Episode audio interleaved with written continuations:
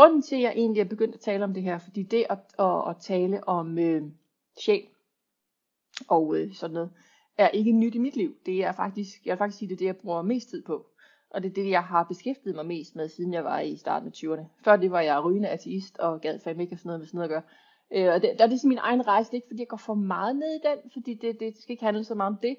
Men det er mest for at give sådan lidt øh, et baggrund for, hvorfor det er, at jeg taler om det her nu. Og øh, grunden til, at jeg ikke har talt så meget over, om det igennem årene, altså jeg har jo arbejdet med tilknytning. Forbindelse er jo mit gennemgående tema. I, i alt jeg laver handler om forbindelse.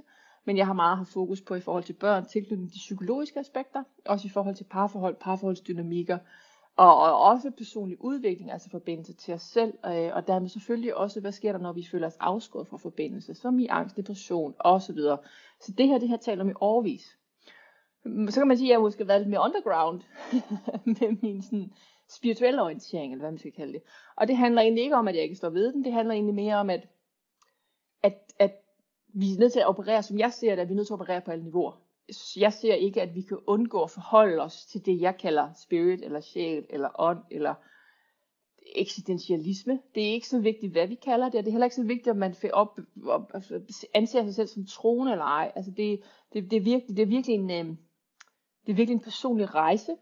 Det, det, det, det er en personlig konklusion at finde ud af, hvor man står i forhold til at prøve at finde hoved eller hale i det her med, at vi er mennesker, der, der, er, der bliver født på sådan en, en lille planet i et tilsyneladende uendeligt univers. Altså der er, det er mindblowing.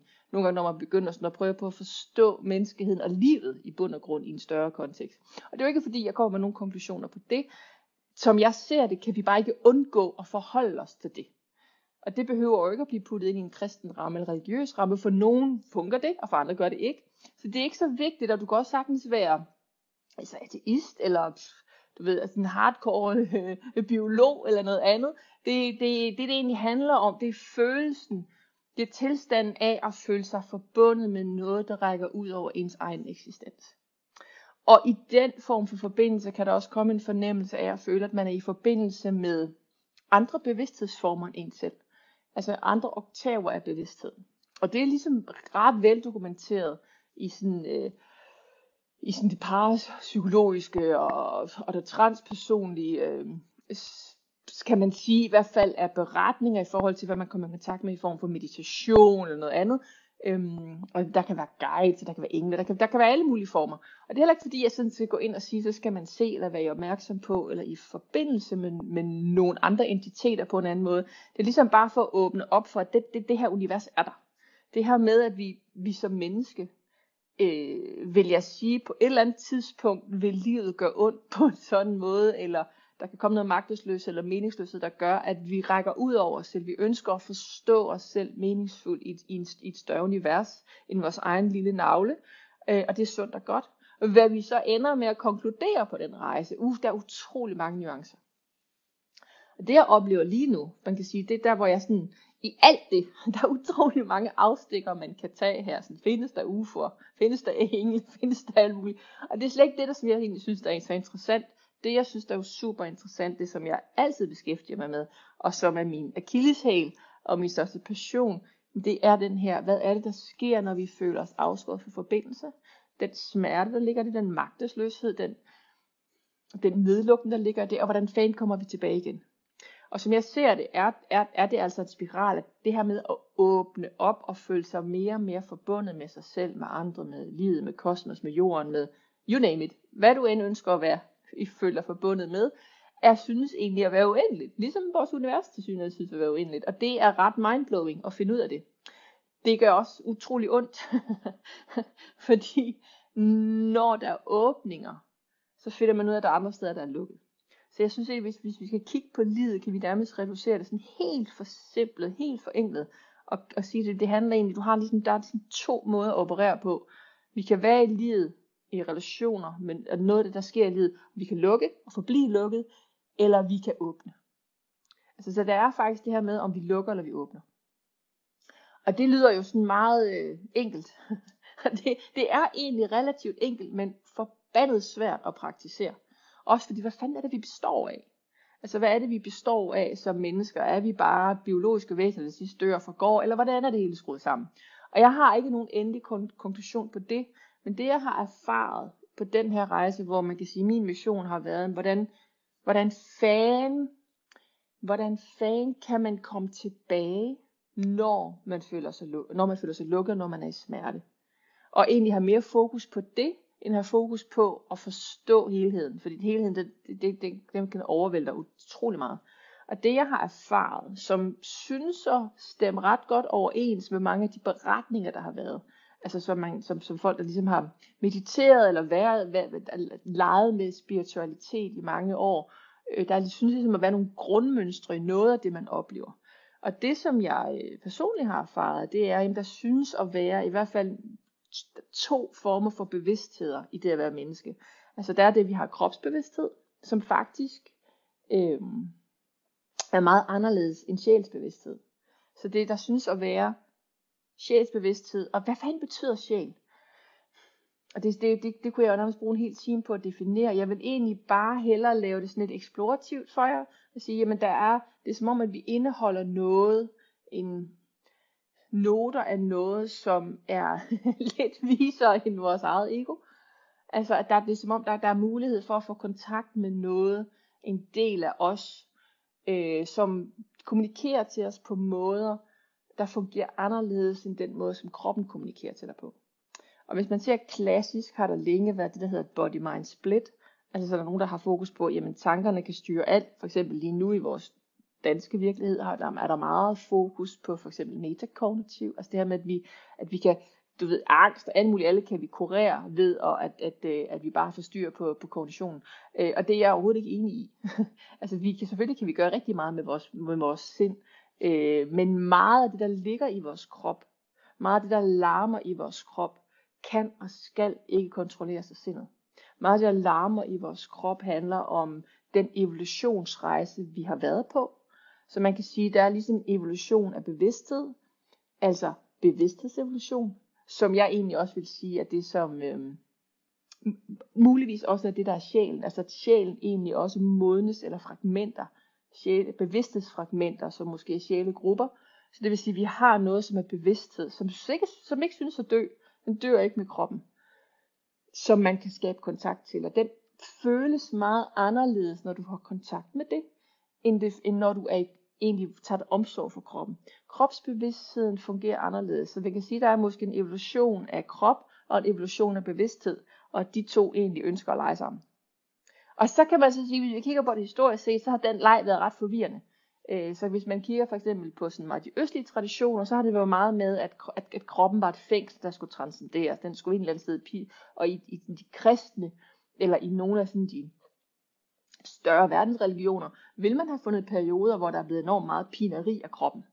Pineri af kroppens behov, pineri af kroppens seksualitet. Altså det er som om det har været hele, altså man går tilbage og kigger på hele Adam og Eva, så ligger der jo meget, i det i hvert fald fortolkningen af det, at den her stakkels krop er totalt syndig, og det er kun af den, den rene sjæl, eller den rene tanke, øh, der ligesom synes man noget ved.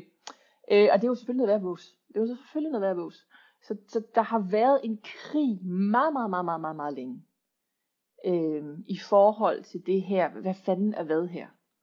Øh, og i stedet for at gå ind i sådan en teoretisk diskussion om det, så vil jeg egentlig bare invitere jer til, øh, nogle af jer, der lytter med, har muligvis, arbejder muligvis allerede med et sjælsbegreb. Fordi hvis I ikke gjorde det, så ville det, jeg har skrevet om her de seneste uger op til det her, have været volapyk for jer. Altså så ville det slet ikke, det ville slet ikke have interesseret jer. Og det er også derfor, at jeg, øh, når jeg arbejder med mennesker, det niveau omkring sjæl og tidligere liv, eller epigenetik, som jeg også kommer tilbage til, i forhold til at arbejde med, med, det, med, med forløsning af det, det går jeg slet ikke ind i, med mindre at der er en resonans med mennesker om, at de ønsker det niveau. Fordi jeg har en personlig overbevisning om, at vi ikke kan undgå det niveau. Altså jeg har en personlig overbevisning om, at vi er nødt til, altså det er både, vi er nødt til at tage os af kroppen, vi er nødt til at tage os af sindet, vi er nødt til at tage psykologien, øh, og vi er også nødt til at tage os af sjælen. Og det er egentlig derfor, at jeg nu begynder at skrive om det og tale om det, for jeg kan simpelthen ikke se, at vi kan undgå det. Uanset hvordan man har det med begrebet sjæl. Altså det, det, det bliver brugt på utrolig mange måder. Og nogle gange kan de her begreber være sådan lidt tynde, eller det kan være sådan lidt, hvad fanden skal jeg lige stille op med dem? Men som jeg ser lige nu, så bliver jeg lidt nødt til at komme ud af busken, fordi jeg har bare erfaret, at hvis vi egentlig skal ned og have fat i nogle af de temaer, som vi står med som mennesker. Det er min erfaring, at vi som menneske har nogle tematikker med os. Måske en eller to tematikker med os, som er så øh, svære, eller som dukker op i så mange varianter i dit liv. Og du vil sikkert allerede, når jeg bare siger det her, kunne tænke sådan, ja, altså det er dit, det er dit tema, hvor du bliver ved med at føle, at du knaller hovedet ind i, ind i, ind i en dør. Det kan være sådan noget, øh, være, have en eller anden angst for et eller andet, du ikke kan finde årsager til i det her liv. Eller det kan være dyb, dyb, dyb smerte, eller dyb angst over at miste, som jo, jo, jo, der kan være lidt. Det var mit eget tema, det var sådan noget med hele det der med at have tillid til mennesker. Og jeg havde reduceret det til at se, at det var nok fordi, jeg havde en traumatisk fødsel, og jeg lå på hospitalet alene de der 17 dage og sådan noget. Og der var ingen tvivl om, at det har ikke været skide godt. Men jeg kan godt se, jo mere jeg arbejder i dybden med nogle af de egne ting i mit liv, der har, der, der har været svære. Øhm, det har, der, der har mange af de ting, jeg har oplevet i det her liv, har ikke været traumatiske, de har været retraumatiserende, forstået som at de ligesom har været fremkaldervæske på at presse noget op, der altså stak meget, meget, meget, meget dybere. Og det var ikke fordi, jeg nødvendigvis har haft lyst til at arbejde med de her ting, fordi de har været ganske modbydelige. Øhm, så det er ikke fordi, man sådan har lyst til at stikke hånden ind i sådan en vipsered. Men det er mere den der med, at hvis man igen og igen og igen træder ud i livet, og der er noget, der gør ondt, der er noget, det relationelle, der gør ondt, eller der er noget i, altså på alle, det er typisk det relationelle, om det så er det relationelle med kollegaer, eller med venner, eller med familie, intimpartner, med børn. Altså det er typisk der, når du følger smerten, og du ser sådan, hvor fanden, hvad er det for nogle steder, jeg, det bliver ved med at gøre vanvittigt ondt.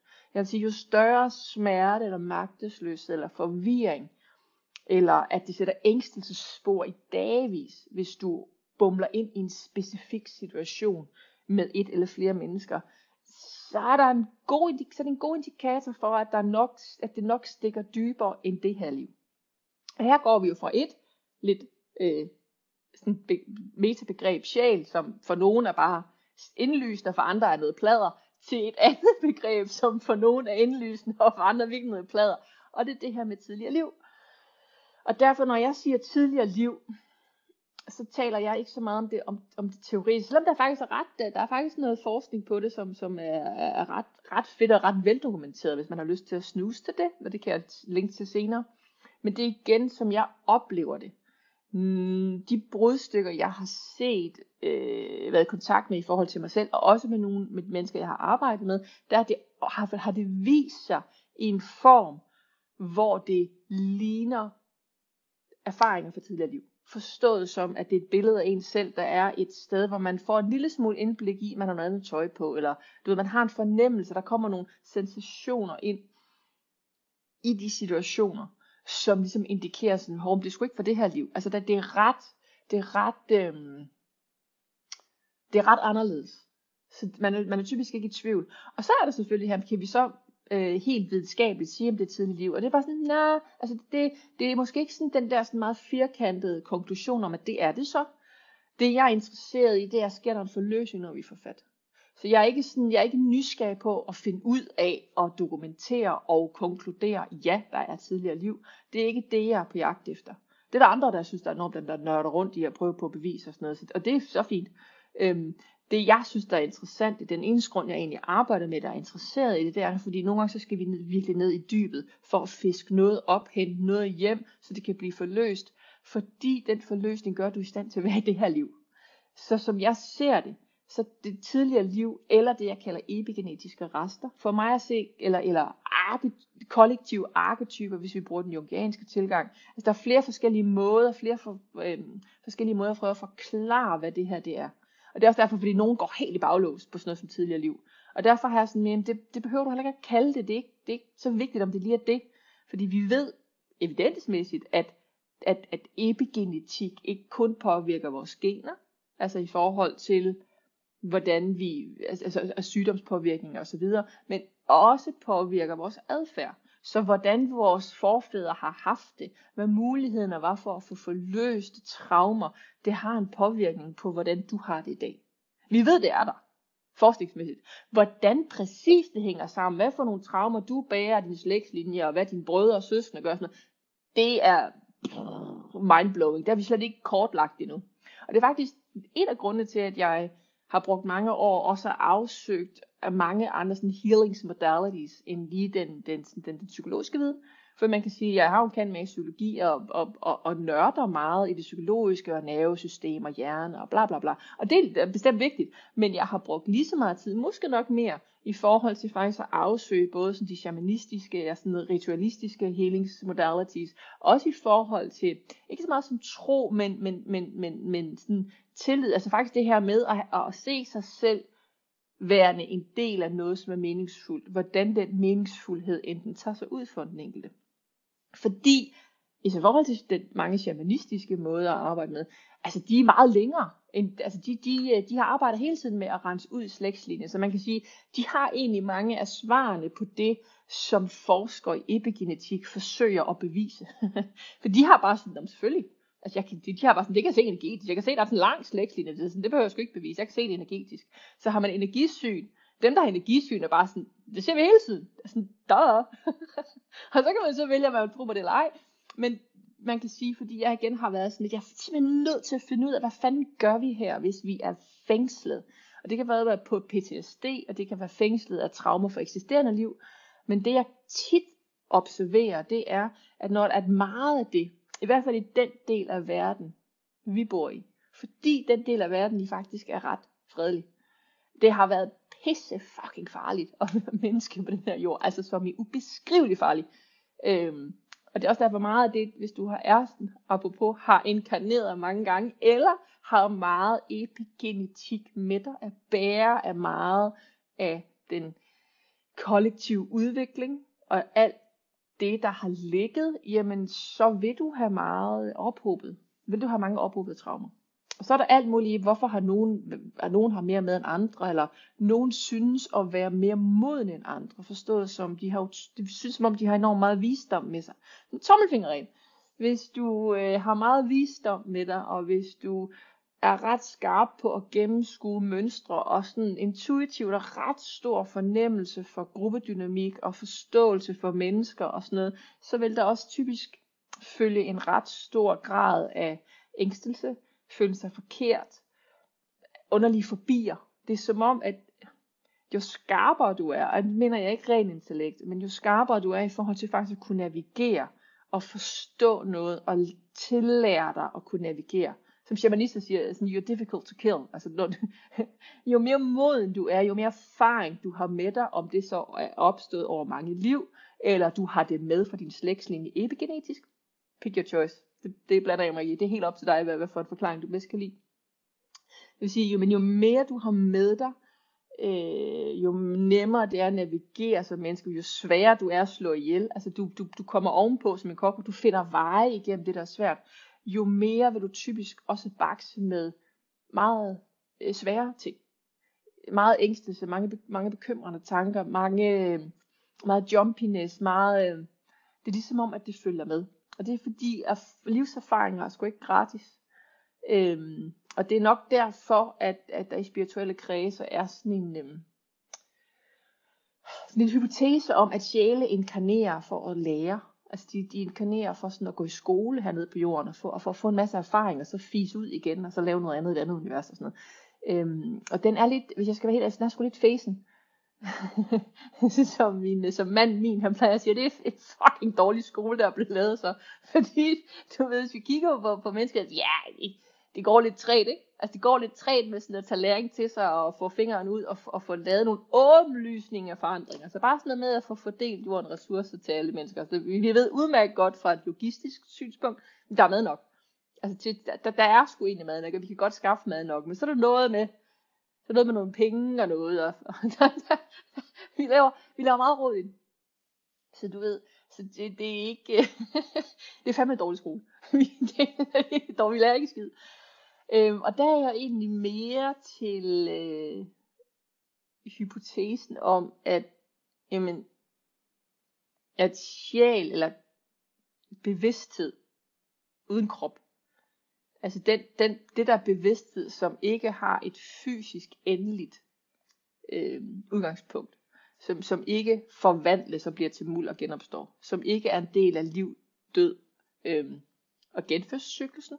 Man kan sige, bevidsthed synes også at have det i forhold til, at den, den, der faktisk godt kan modnes, men den, den skifter jo ikke ham på samme måde, som den fysiske krop gør. Og det jeg oplever, når jeg selv er i forbindelse med sjælsbevidsthed, som føles meget ekstatisk. Jeg vil faktisk sige, øh, potentiale til ubetinget kærlighed er efter min overbevisning noget, der kommer via sjæl. Altså den ligger der, den ligger ikke i den biologiske krop. Den biologiske krop er langt mere alliancebåret. Men derfor kan den biologiske krop have, have, et, øh, have en længsel efter at blive elsket ubetinget. Men det er faktisk noget, den lærer ved at have et sjælsmøde. Så man kan sige, at de byder faktisk ind med noget meget forskelligt. De er meget forskellige, de skal være meget forskellige. Øhm, og jeg tror også, det er derfor, der har været så meget bøvl igennem mange, mange, mange, mange, mange tusind år i forhold til at forstå det her. At så enten så, så, så er det hedonisme, så er det kun nydelse, vi dyrker, eller også så er det noget med, at kroppen er også ond for, hvad den nu har af, af lyster og behov og sådan noget. Og fordi der er enormt meget kraft. Bare kigge på seksualiteten. At det er noget, der er kraftfuldt. er enormt transformerende energi. Det er også derfor, man rent kan bruge seksualiteten faktisk til at hele. Det er faktisk en healingsmodality i forhold til at hele meget af de traumer, der ligger i kroppen. Det der bare er risk, hver gang der er et kæmpe helingspotentiale, noget enormt transformerende, så er der også en kæmpe risiko for at du retraumatiserer eller yderligere gør skade. Og det, det, det, det er derfor, det er sådan et, øh, det er sådan et knivsæg at bevæge sig på, når vi taler heling, forløsning, potentiale for retraumatisering. Så det her med at få en bevidsthed, en ikke-kropsbevidsthed til at lande i en begrænset krop, som har et endeligt, og som, det, som har smerter, som det gør ondt på, og som skal, du ved, finde, finde, finde, finde, øh, finde retning i livet. Det er et utroligt komplekst projekt, hvem end der har fundet på det. Om det så er jorden Gaias længsel kombineret med bevidsthedslængsel. Who knows? Det vil jeg egentlig anbefale jer selv at gå ind og meditere på, hvordan I ligesom fornemmer, at, at, at den længsel efter de møder, tit kan man også se det øh, afbildet mytologisk, som du ved, det feminine søger det maskuline, ikke? Altså som, som, som arketyper. Og det, øh, det vil jeg lave op til, det, det kunne man lave et helt foredrag om bare i sig selv. Så Jeg vil stadigvæk komme tilbage til, grund til at tale om de her ting, det er, fordi det møde med den højere bevidsthed, og jeg vil ikke sige, jeg vil ikke sige, at kroppen har en lavere bevidsthed, i stedet for, fordi så er det som om, vi, vi allerede har sagt, at det her det er godt, og det her det er skidt. Og det er noget værd pis. Altså det skal vi virkelig aflede. Det er to forskellige væsener, der søger at forstå hinanden, og som i den dans ønsker at danse yndefuldt sammen, men i at forsøge på at forstå hinanden, meget hurtigt kan komme til at jokke hinanden over tæerne. Det som jeg opdagede som var nyt i her de seneste år, hvor jeg har lavet, altså det, det er nok det, været det år, hvor jeg har arbejdet mest dybt i forhold til, jeg har været sådan en brændende ønske om at forstå epigenetik, som jeg så egentlig fandt ud af opstår som, hos mig, og det har jeg tit set, som tidligere livminder. Øh, men min nysgerrighed, jeg var egentlig mere interesseret i det epigenetiske. Jeg havde ikke regnet med, at epigenetiske var blevet, du ved, fortolke som tidligere liv, men jeg må bare, og derfor har jeg heller ikke talt så meget om tidligere liv, for jeg var sgu ikke sådan, ah, det er sgu, ah, det er sgu ikke helt, det giver mening. Men du ved, det, det, jeg kunne ikke rigtig forklare den der med, at, at, at der synes at være forskellige modenhedsgrader i forskellige mennesker. Nogle mennesker har noget visdom med sig, som du kan mærke det. Du kan simpelthen du kan mærke det på spottet, og andre de synes at kejle rundt, men, men er ligesom de skal være, så der er ikke nogen dom på noget af det.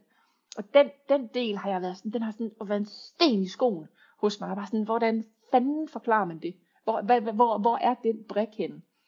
Og der må jeg sige, altså hvis det er sådan noget med, at vi faktisk, at, at sjælen inkarnerer flere gange, hvis vi, det er den måde, vi forklarer det på, så er, der en, så er der en eller anden form for forløsning i det, fordi så giver det mening, afhængig af, hvor mange gange du har været der, så får du mere og mere livserfaring med. Fordi du får lov til at, at, at prøve flere ting. Og igen det her med, at opleve egentlig det, som er sjælens ønske, det er faktisk at leve, det er faktisk at inkarnere dybt ned i kroppen det er faktisk at komme ned og prøve at få en kropslig oplevelse af alt det, der foregår. Så det er ikke sådan noget med, nej, nu skal jeg ned og lære om, hvordan være menneske. Nej, det er faktisk det at, at leve som spirit i det enkelte nu. Og det er også derfor, øh, min mand har drillet mig lidt med overskrift, fordi jeg lever på med. Men det er faktisk derfor, jeg valgte overskrift til det her foredrag. Fordi der kan være sådan noget med, at vi synes dagligdagen er røvsyg, lever på kedeligt og så hungrer vi efter at tage på retreat to gange om året, få nogle højdepunktsoplevelser. Bare nej, nu var jeg helt ekstatisk. Hvad nu hvis vi kan få den ekstase ind i hverdagen? Hvad nu hvis livet kan mærkes ekstatisk, samtidig med at vi spiser en fucking leverpostejsmad? Hvad nu hvis? Øh, jeg er sikker på, at hvis du mærker ind i det, jo, det er muligt. Og det vi kan kalde paradis på jord, om man vil. Ikke? Så måske skal det tages mere bogstaveligt, end bare sådan en, en mytologisk beskrivelse i gamle tekster. Måske er det faktisk muligt.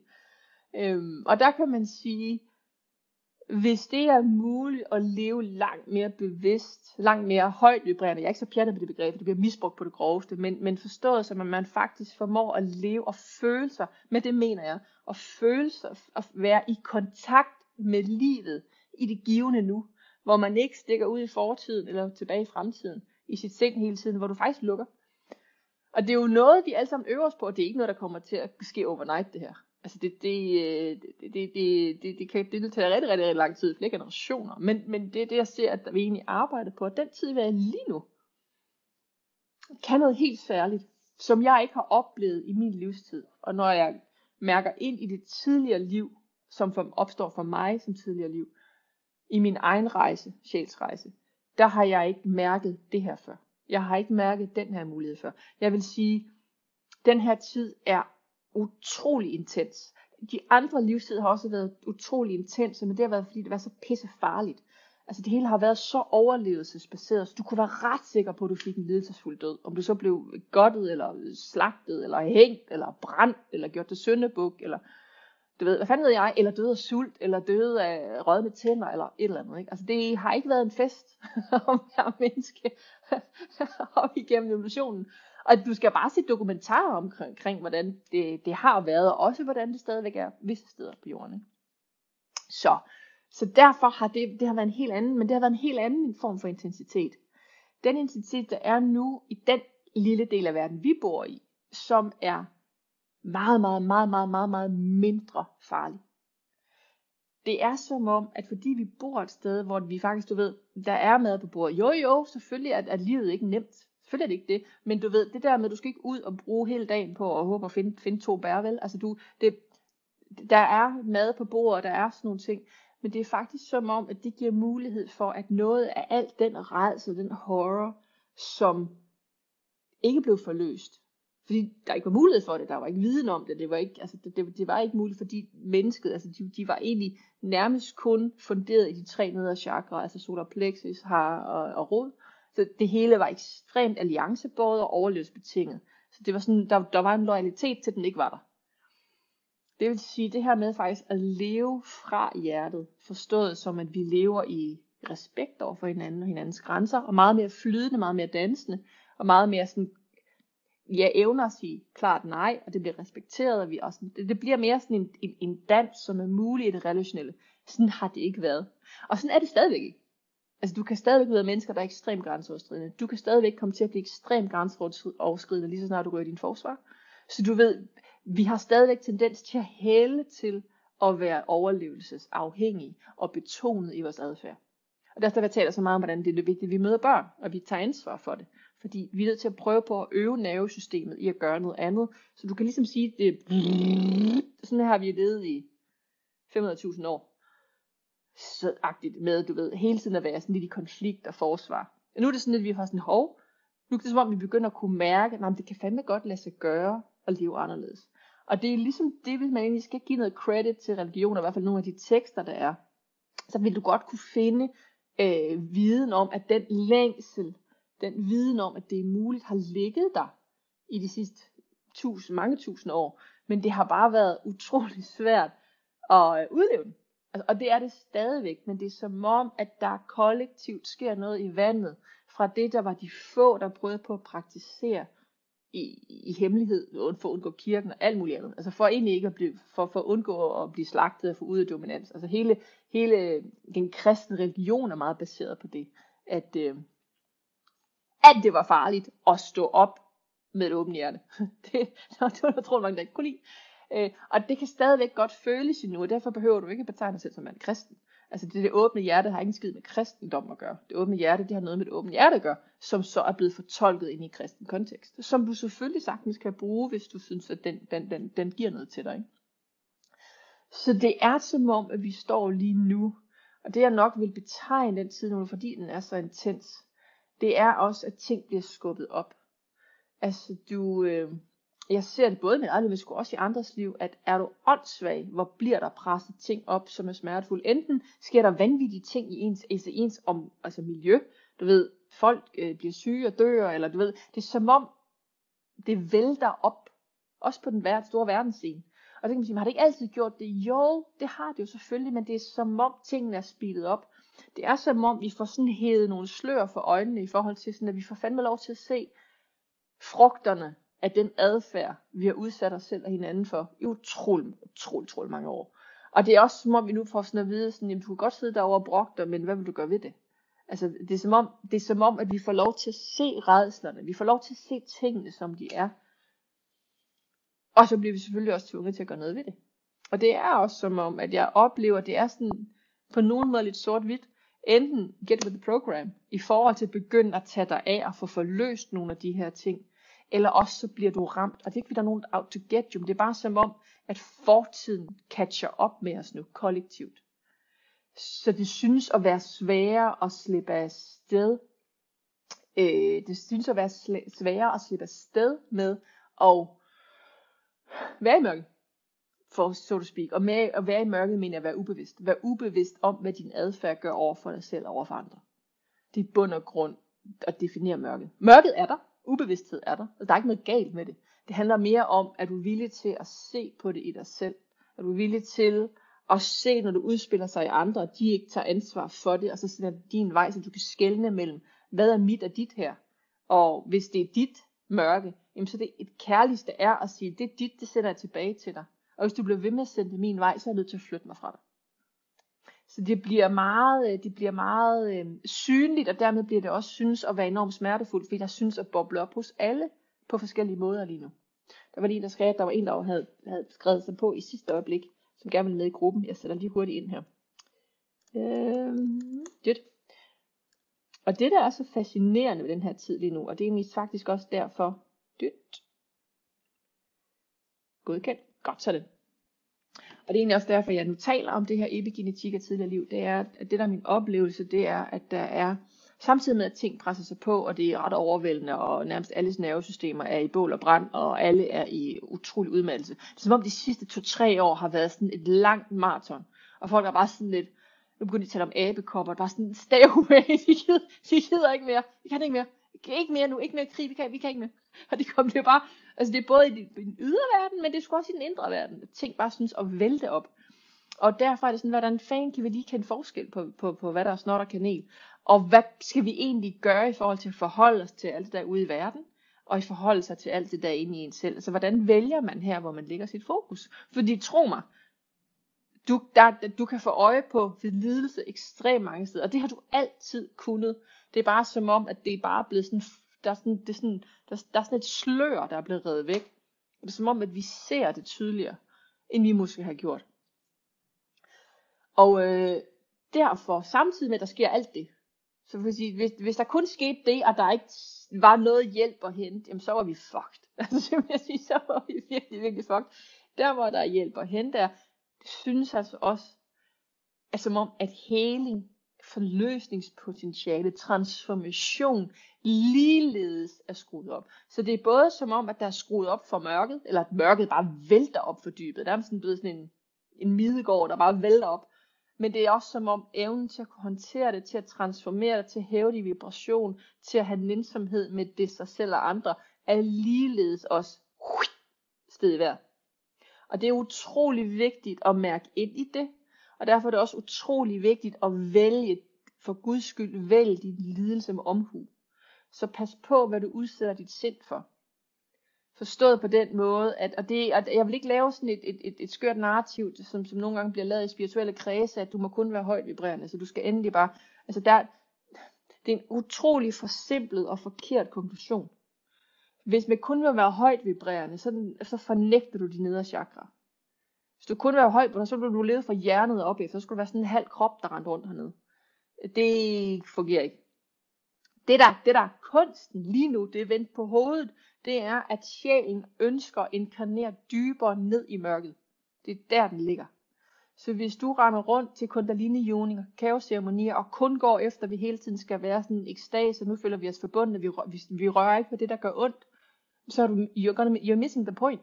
Der, der, der er alt muligt fint i det, altså nyd de høje energier, de ekstatiske er dejlige, så det, det, det er slet ikke det, og nogle gange så går der op, når du synes, det hele er lidt for hårdt, men det der lige nu er kaldet, det er karmaforløsning. Det er forløsning af gammel shit, eller epigenetisk forløsning, som vælter op for dybet, og de fucker med de tre nedre chakra. Det er der, de er stagneret. De højere vibrationer, sjælsvibrationen, har enormt svært ved at komme længere end hjertet, fordi der ikke er ryddet op i den nedre chakra. Og det er, meget, det er meget sjældent, jeg ser, at de spirituelle kredse, og det er ikke fordi, jeg blander mig ikke i, hvad du gør godt til og ikke går til og sådan noget. Det skal du fuldstændig. Og der, er, der kan være rigtig meget fint derude af samhørighed og ligesindhed og alt muligt andet. Men jeg ser ikke, jeg ser utrolig sjældent, at der bliver arbejdet på at, at hente mørket hjem og faktisk få løst det, så sjælen kan få lov til at trænge ned. Sjælen har en længsel efter at inkarnere fuldstændig ud i din store tog. Og prøve, hvordan er det at være stortog? Ikke fordi den skal lære at være en stortog. Fordi det er bare sådan, nej, nu er jeg stortog. Altså det er en, øh, den ønsker at leve og være i fuldt ud inkarneret krop. Der er ikke noget i din krop, som den ikke ønsker at være. Lige fra de dybeste vrede, de, de, de, de, altså din, din, din vildeste lidenskab, øh, øh, til, din, øh, til din største ekstase. Altså der er ikke, den skældner ikke her. Det er ikke sjælen, der har en dom over, over mørket og lyset.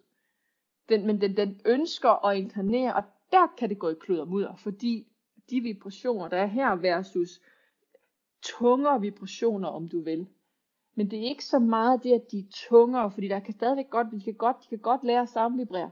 Men hvis der er tungere vibrationer, som er gået, har slået knuder på sig selv, og det er det, der sker. Når jeg arbejder energetisk, så er det det, jeg ser. Der er, der er split, der er blokering, altså hele kloaksystemet er fuldstændig fucked. Der er knuder på, og det er det, traumer gør. Det er det ufor, uforløste belastninger over tid gør.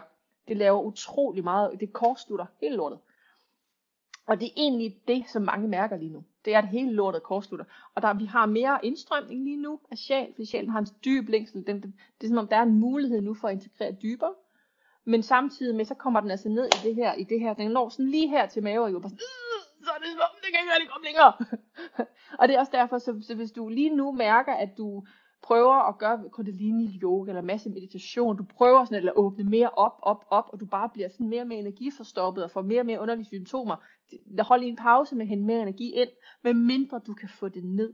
Altså du skal gerne, du skal få det helt ned, hele vejen ned til rod, og hele vejen ned til Gaia, til, til Morior. Der skulle gerne være, der skulle gerne være flow hele vejen igennem. Det er de færreste af der har det, nærmest ingen. Fordi der er så meget rod i det, og man typisk, øh, enten så, så arbejder du kun i de tre nedre chakra, hvor, ikke fordi du har forløst noget, der er flow, men det er fordi det her, du opererer fra. Men så bypasser du hjertet, og du, din, du får en adfærd, der er fuldstændig ulidelig at være i nærheden af du bypasser hjertet øh, i forhold til adfærd, jamen så, øh, så bliver du manipulerende og beregnende, og det er bare træls, Utrolig træls. Og du ved, så der fatter du ikke noget omkring at, at, at forbinde sig. Og på et eller andet tidspunkt gør det ondt, fordi folk vender dig ryggen til sidst, for ellers så finder de ud af, at din adfærd er utroligt træls. Så derfor, hvis man har været ekstremt overlevelsesbaseret, øh, så giver det mening at begynde faktisk at begynde at arbejde med lidt hjerteåbning. og det gør ondt. Det gør utroligt ondt hjerteåbning bliver nogle gange øh, betegnet som, du ved, åh, det er blissfuldt. Det kan det også godt være. Men meget af det går vanvittigt ondt. Fordi du, du bryder os igennem noget pant, du bryder igennem noget, som har lagret sig over lang tid. Ikke nødvendigvis bare dit eget liv, du bærer af noget også. Øhm, og det, øh, det er også øh, derfor pas på med sådan noget, øh, altså sådan noget hardcore. Nu skal jeg meditere to gange dagligt, og nu går jeg sådan, du ved, hardcore kundalini yoga og sådan noget, hvor man bare prøver at presse åbninger igennem det kan være, det, det er risky shit, altså sådan en, øh, en kundalini-rejsning, der sker uden systemet kan håndtere det, kan få dig direkte øh, ind på psykiatrisk afdeling. Øhm, fordi lige så har du så hjerteåbning, hvor smukt det endelig, og det er smukt, men hjerteåbning gør, at du ser ting, som de er. Så det vil sige, ja, når du ser kærlige handlinger, og mærker, du mærker kærlighed, er, meget, er der meget mere af det fylder meget mere. Så det vil sige, du, du mærker meget mere. Du mærker, mærker meget mere livet, du mærker meget mere dybere noter af kærlighed, og du mærker faktisk forskel på omsorg og ubetinget kærlighed. Du, du lærer at differentiere, hvad det her. Men når du mærker meget, og ser mere, så ser du også lidelse mere. og så, så at mærker du virkelig også, når nogen møder dig fra et ikke åbent hjerte. Og det gør flertallet af mennesker. Fordi det er ikke, lige nu er der stadigvæk ikke flertal, der arbejder med hjerteåbning. Så, så, så, så, så majoriteten af den adfærd, du møder hos andre, er stadigvæk alliancebåret. Det er den her omsorg. Jeg giver dig omsorg, så forventer jeg også, at du giver mig omsorg. Jeg inviterer dig til en fødselsdag, hvor du skal komme og fejre mig, og så, så, så forventer jeg, at du gør det samme med mig, uanset om du bryder dig om den fejringsform eller ej, for det er sådan, vi udveksler. Og det er jo ikke for at gøre det til en dom, det er bare en anden måde at operere på. Der er ikke særlig meget frihed, der er meget social kontrol. Det er bivirkningen ved den her form for, at vi, vi deler omsorg lige. Jeg giver, jeg, I scratch your back, you scratch mine. Det er ikke noget med kærlighed at gøre. Det er ingen skid med kærlighed at gøre. Kærlighed, det er også derfor, når du er i kontakt med sjælen, den måde du kan vide, øh, hvis du begynder at, at, at, at sådan have kontakt til, til, til guides eller til andre bevidsthedsformer, du, sådan, du føler, eller sjælsbevidsthed, som, som, som hjælper, som guider dig. Fordi der er også astralverden. Der er også masser af shit derude. Øhm, og den måde, det skal du ikke være så bekymret for, den måde du kan arbejde med det, det er at vide, hvis du får input ind, få råd ind fra noget i de indre planer, i de indre verdener, og få vejledning fra. Hvis der er simpelthen bare et græn af, at du føler dig kritiseret, eller gjort til en dårlig person, eller du føler en lille smule form for skyld, eller du føler dig presset til at gøre noget, så er det ikke sjælskontakt. Den er langt højere vibrerende. Fordi sjælskontakt, sjælen evner ubetinget kærlighed. Ubetinget kærlighed vil godt kunne nøgtern have en dom og sige, jamen det vil nok være hendes, hvis du gjorde sådan og sådan, men det vil, der vil aldrig være kærlighed ved dig, men, men du, at du har fri vilje. Og den fri vilje overrider altid. Så det vil sige, at min kærlighed til dig forsvinder ikke, selvom du gør noget andet, end det jeg øh, anbefaler, eller det, de, de råd, jeg giver dig, hvis du spørger din sjæl til råds. Så det er meget, en meget, det er øh, en meget sådan tommelfingerregel i forhold til, hvis du kanaliserer energier, og også hvis du læser, hvis du er med på sites eller spirituelle grupper, hvor du forholder dig til andres kanaliseringer. For altid husk, kanaliseringen er kun så ren som det medie, der, der, som den krop, der kanaliserer. Og det er også derfor, når man, øh, når man kanaliserer, der, uh, det, det er den person, der er kanal for, det er vi alle sammen kanaler, men der er nogen, der, der, der professionelt går ud ligesom og, og, og, og, og byder ind med deres kanaliseringer. Og følger du sådan en, nogen, så endelig også bid mærke i energien. Er der noget her, der presser? Og der kan godt være en helt nøgtern, der kan godt være en nøgtern dom i en kanalisering. Det er sådan et, jamen der er den ledelse, der er det her, det er det her. Men der er stadigvæk, den, den kommer, når den er ubetinget kærlig, så kommer der stadig, så den, den, den føles anderledes. Den har en helt anden klang. Så vær meget opmærksom på det, fordi som sagt, dem der kanaliserer, jamen altså igen, hvis de ikke har styr på de tre nedre chakra, så kan det godt være, at du kan få en masse visdom ned. Men du fortolker dem stadigvæk ned med et, et forsvarsnetværk, øh, der, er, øh, der er slået knuder på.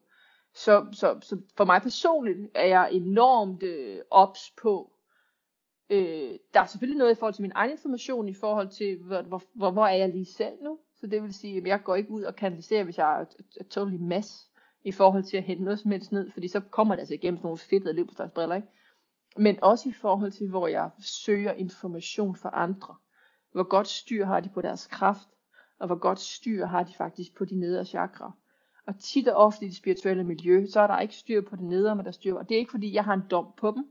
Det er bare, at jeg går, ikke, jeg går aldrig ind og kigger på nogen system, uden at være inviteret. Det er en anden ting. Altså det, det, når man begynder at have energisyn, det, det er enormt, det, altså det er en utrolig vigtigt at have en høj etik, at man aldrig går ind i andres energi, medmindre man faktisk har fået lov til det. Øhm, så det vil jeg aldrig gøre. Men det jeg gør, det er, at jeg mærker ind i energien fra det, der bliver kanaliseret. Og der mærker jeg ind i sådan, okay, hvad, hvad, hvad er der her? Hvor, hvor, hvor rent er det i forhold til, at, øh, at, at det kan bruges som et redskab? Og det kan man jo gøre i alt. Det er en nyhedsstrøm. Det er, at jeg, jeg bruger det også selv. Jeg kan også se, hvis jeg ikke har stået specielt ren, og jeg så skriver om, så er, det også, så er jeg også off. Så du ved, så det, det, det, det er bare en kendskærning, det at være menneske, vi kan meget hurtigt komme til at være off. Øhm, og så øh, kigger jeg meget på folks etik, har de, altså i forhold til, øh, hvis man går ud og, og ligesom har, altså er der, er der en anelse af sådan, det her er sandheden, eller det er sådan her, og det har jeg fået ned. Jeg har en direkte kanal til Gud, øh, og jeg har 100% altid online, og det kommer altid ned i den reneste form. Så har jeg lukket noget til siden. Fordi det er der ikke nogen, der kan. Der er ikke nogen, der kan være 100% ren. Det kan simpelthen ikke lade sig gøre vi, man kan stå så rent som det er, men du vil stadig, det er stadigvæk filtreret ned igennem øh, hvad vi nu har med os. Derfor kan du godt komme med noget meget rent, men det handler sindssygt meget om, at man tager sig af sin psykologi. Man tager sig af sin energi, øh, og man tager sig af sin familiehistorie, man tager sig af sine relationer. Så der er utrolig meget ansvar i det her. Og nogle gange har man også bare lyst til at tage nogle stoffer og ryge nogle smøger og drikke noget vin og undgå det ansvar. Det er noget helt andet. Fordi der, man finder ud af sådan, fuck, det bliver ved det her. Jeg bliver ved med at være lag, jeg kan arbejde med. Så det er en vild tid. Jeg oplever, det er en vild tid. Jeg oplever, at mennesker er overvældet, er udmattet, og bakser med smerteformer, de, der, der vælter dem bagover, og som de føler sig magtesløse i forhold til at prøve på at få hjælp til, til at håndtere, fordi når man, det er jo skide godt, at der ikke er tabu på længere at gå til en psykolog. Det er skide godt. Det der bare bliver problemet, går du til en kognitiv psykolog eller en psykoterapeut, altså hvor man siger, at vi skal ud, vi skal, vi skal, vi skal fedt i din barndom. Der kan være rigtig meget gå for hen i barndom. Det aspekt er der stadigvæk. Vi er stadigvæk præget af, af vores barndom. Vi er stadigvæk præget af tilknytningsmønstre. Alt det der, som jeg også har blabret om i de sidste 10 år. Helt sikkert. Men det er bare ikke det eneste sted. Og det er, og nogle gange så prøver det at blive sådan lidt søgt, nej, så må det være, fordi din far ikke rigtig så dig, eller sådan noget. Det var, ja jo, du ved, du ved, nogle gange så kan man føle, at man sidder og blabrer om noget, og prøver på sådan at, at sindet prøver på at finde nogle historier, og hække de her overvældende tilstande, som rammer os som bølger lige nu. Af meningsløshed, angst, frygt, det vælter op. Øhm, og det, øh, det, det er noget med sådan, nogle gange lige at lære at ride med på de her bølger og få dem landet, inden vi træffer beslutninger. Inden vi er det nu, jeg skal skride for manden? Er det nu, jeg skal sælge huset? Er det nu, jeg skal skifte job? Det kan sagtens være, at du gøre alle tre ting. Lige nu sker det også. Altså man finder også ud af sådan, fuck, den der kapitel er slut, jeg er nødt til at, at gå videre. Nogle gange er det helt rigtigt. Det er bare, når du er midt i fanget i en følelsesbølge af dyb øh, meningsløshed, eller dyb ængstelse, eller hvad det nu er, så er bare lige med at få den landet først skal jeg lige holde, med, holde øje med tiden, for jeg havde jo egentlig aftalt med mig selv, at jeg ikke ville sidde og blabre så meget i dag, som jeg plejer, men lave nogle øvelser i stedet til, hvordan fanden I kan arbejde med det her. Øh. Dyk, dyk, dyk, dyk, dyk, her. Jeg skal selvfølgelig bare lige være sikker på, at jeg, øh, ja, jeg har faktisk fablet om alt det, som, øh, som jeg altid har sagt, jeg ville. Øh. Så hvor skal jeg starte?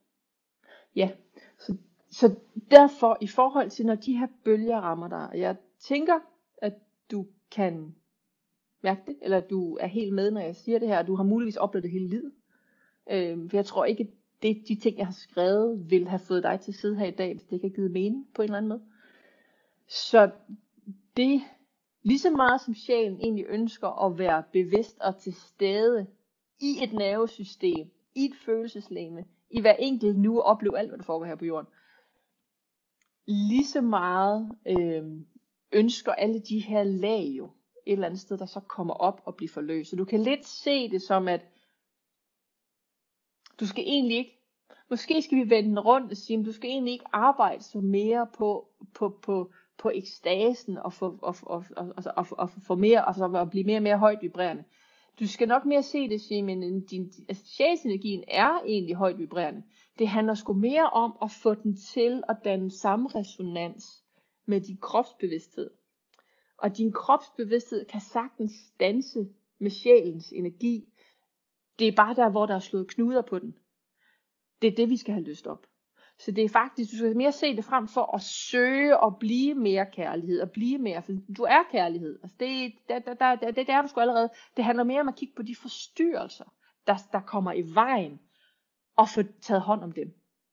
For så er der slet ikke noget projekt, du er ikke i stykker, du er ikke i stand, ude af stand til at elske, der er slet ikke noget med det.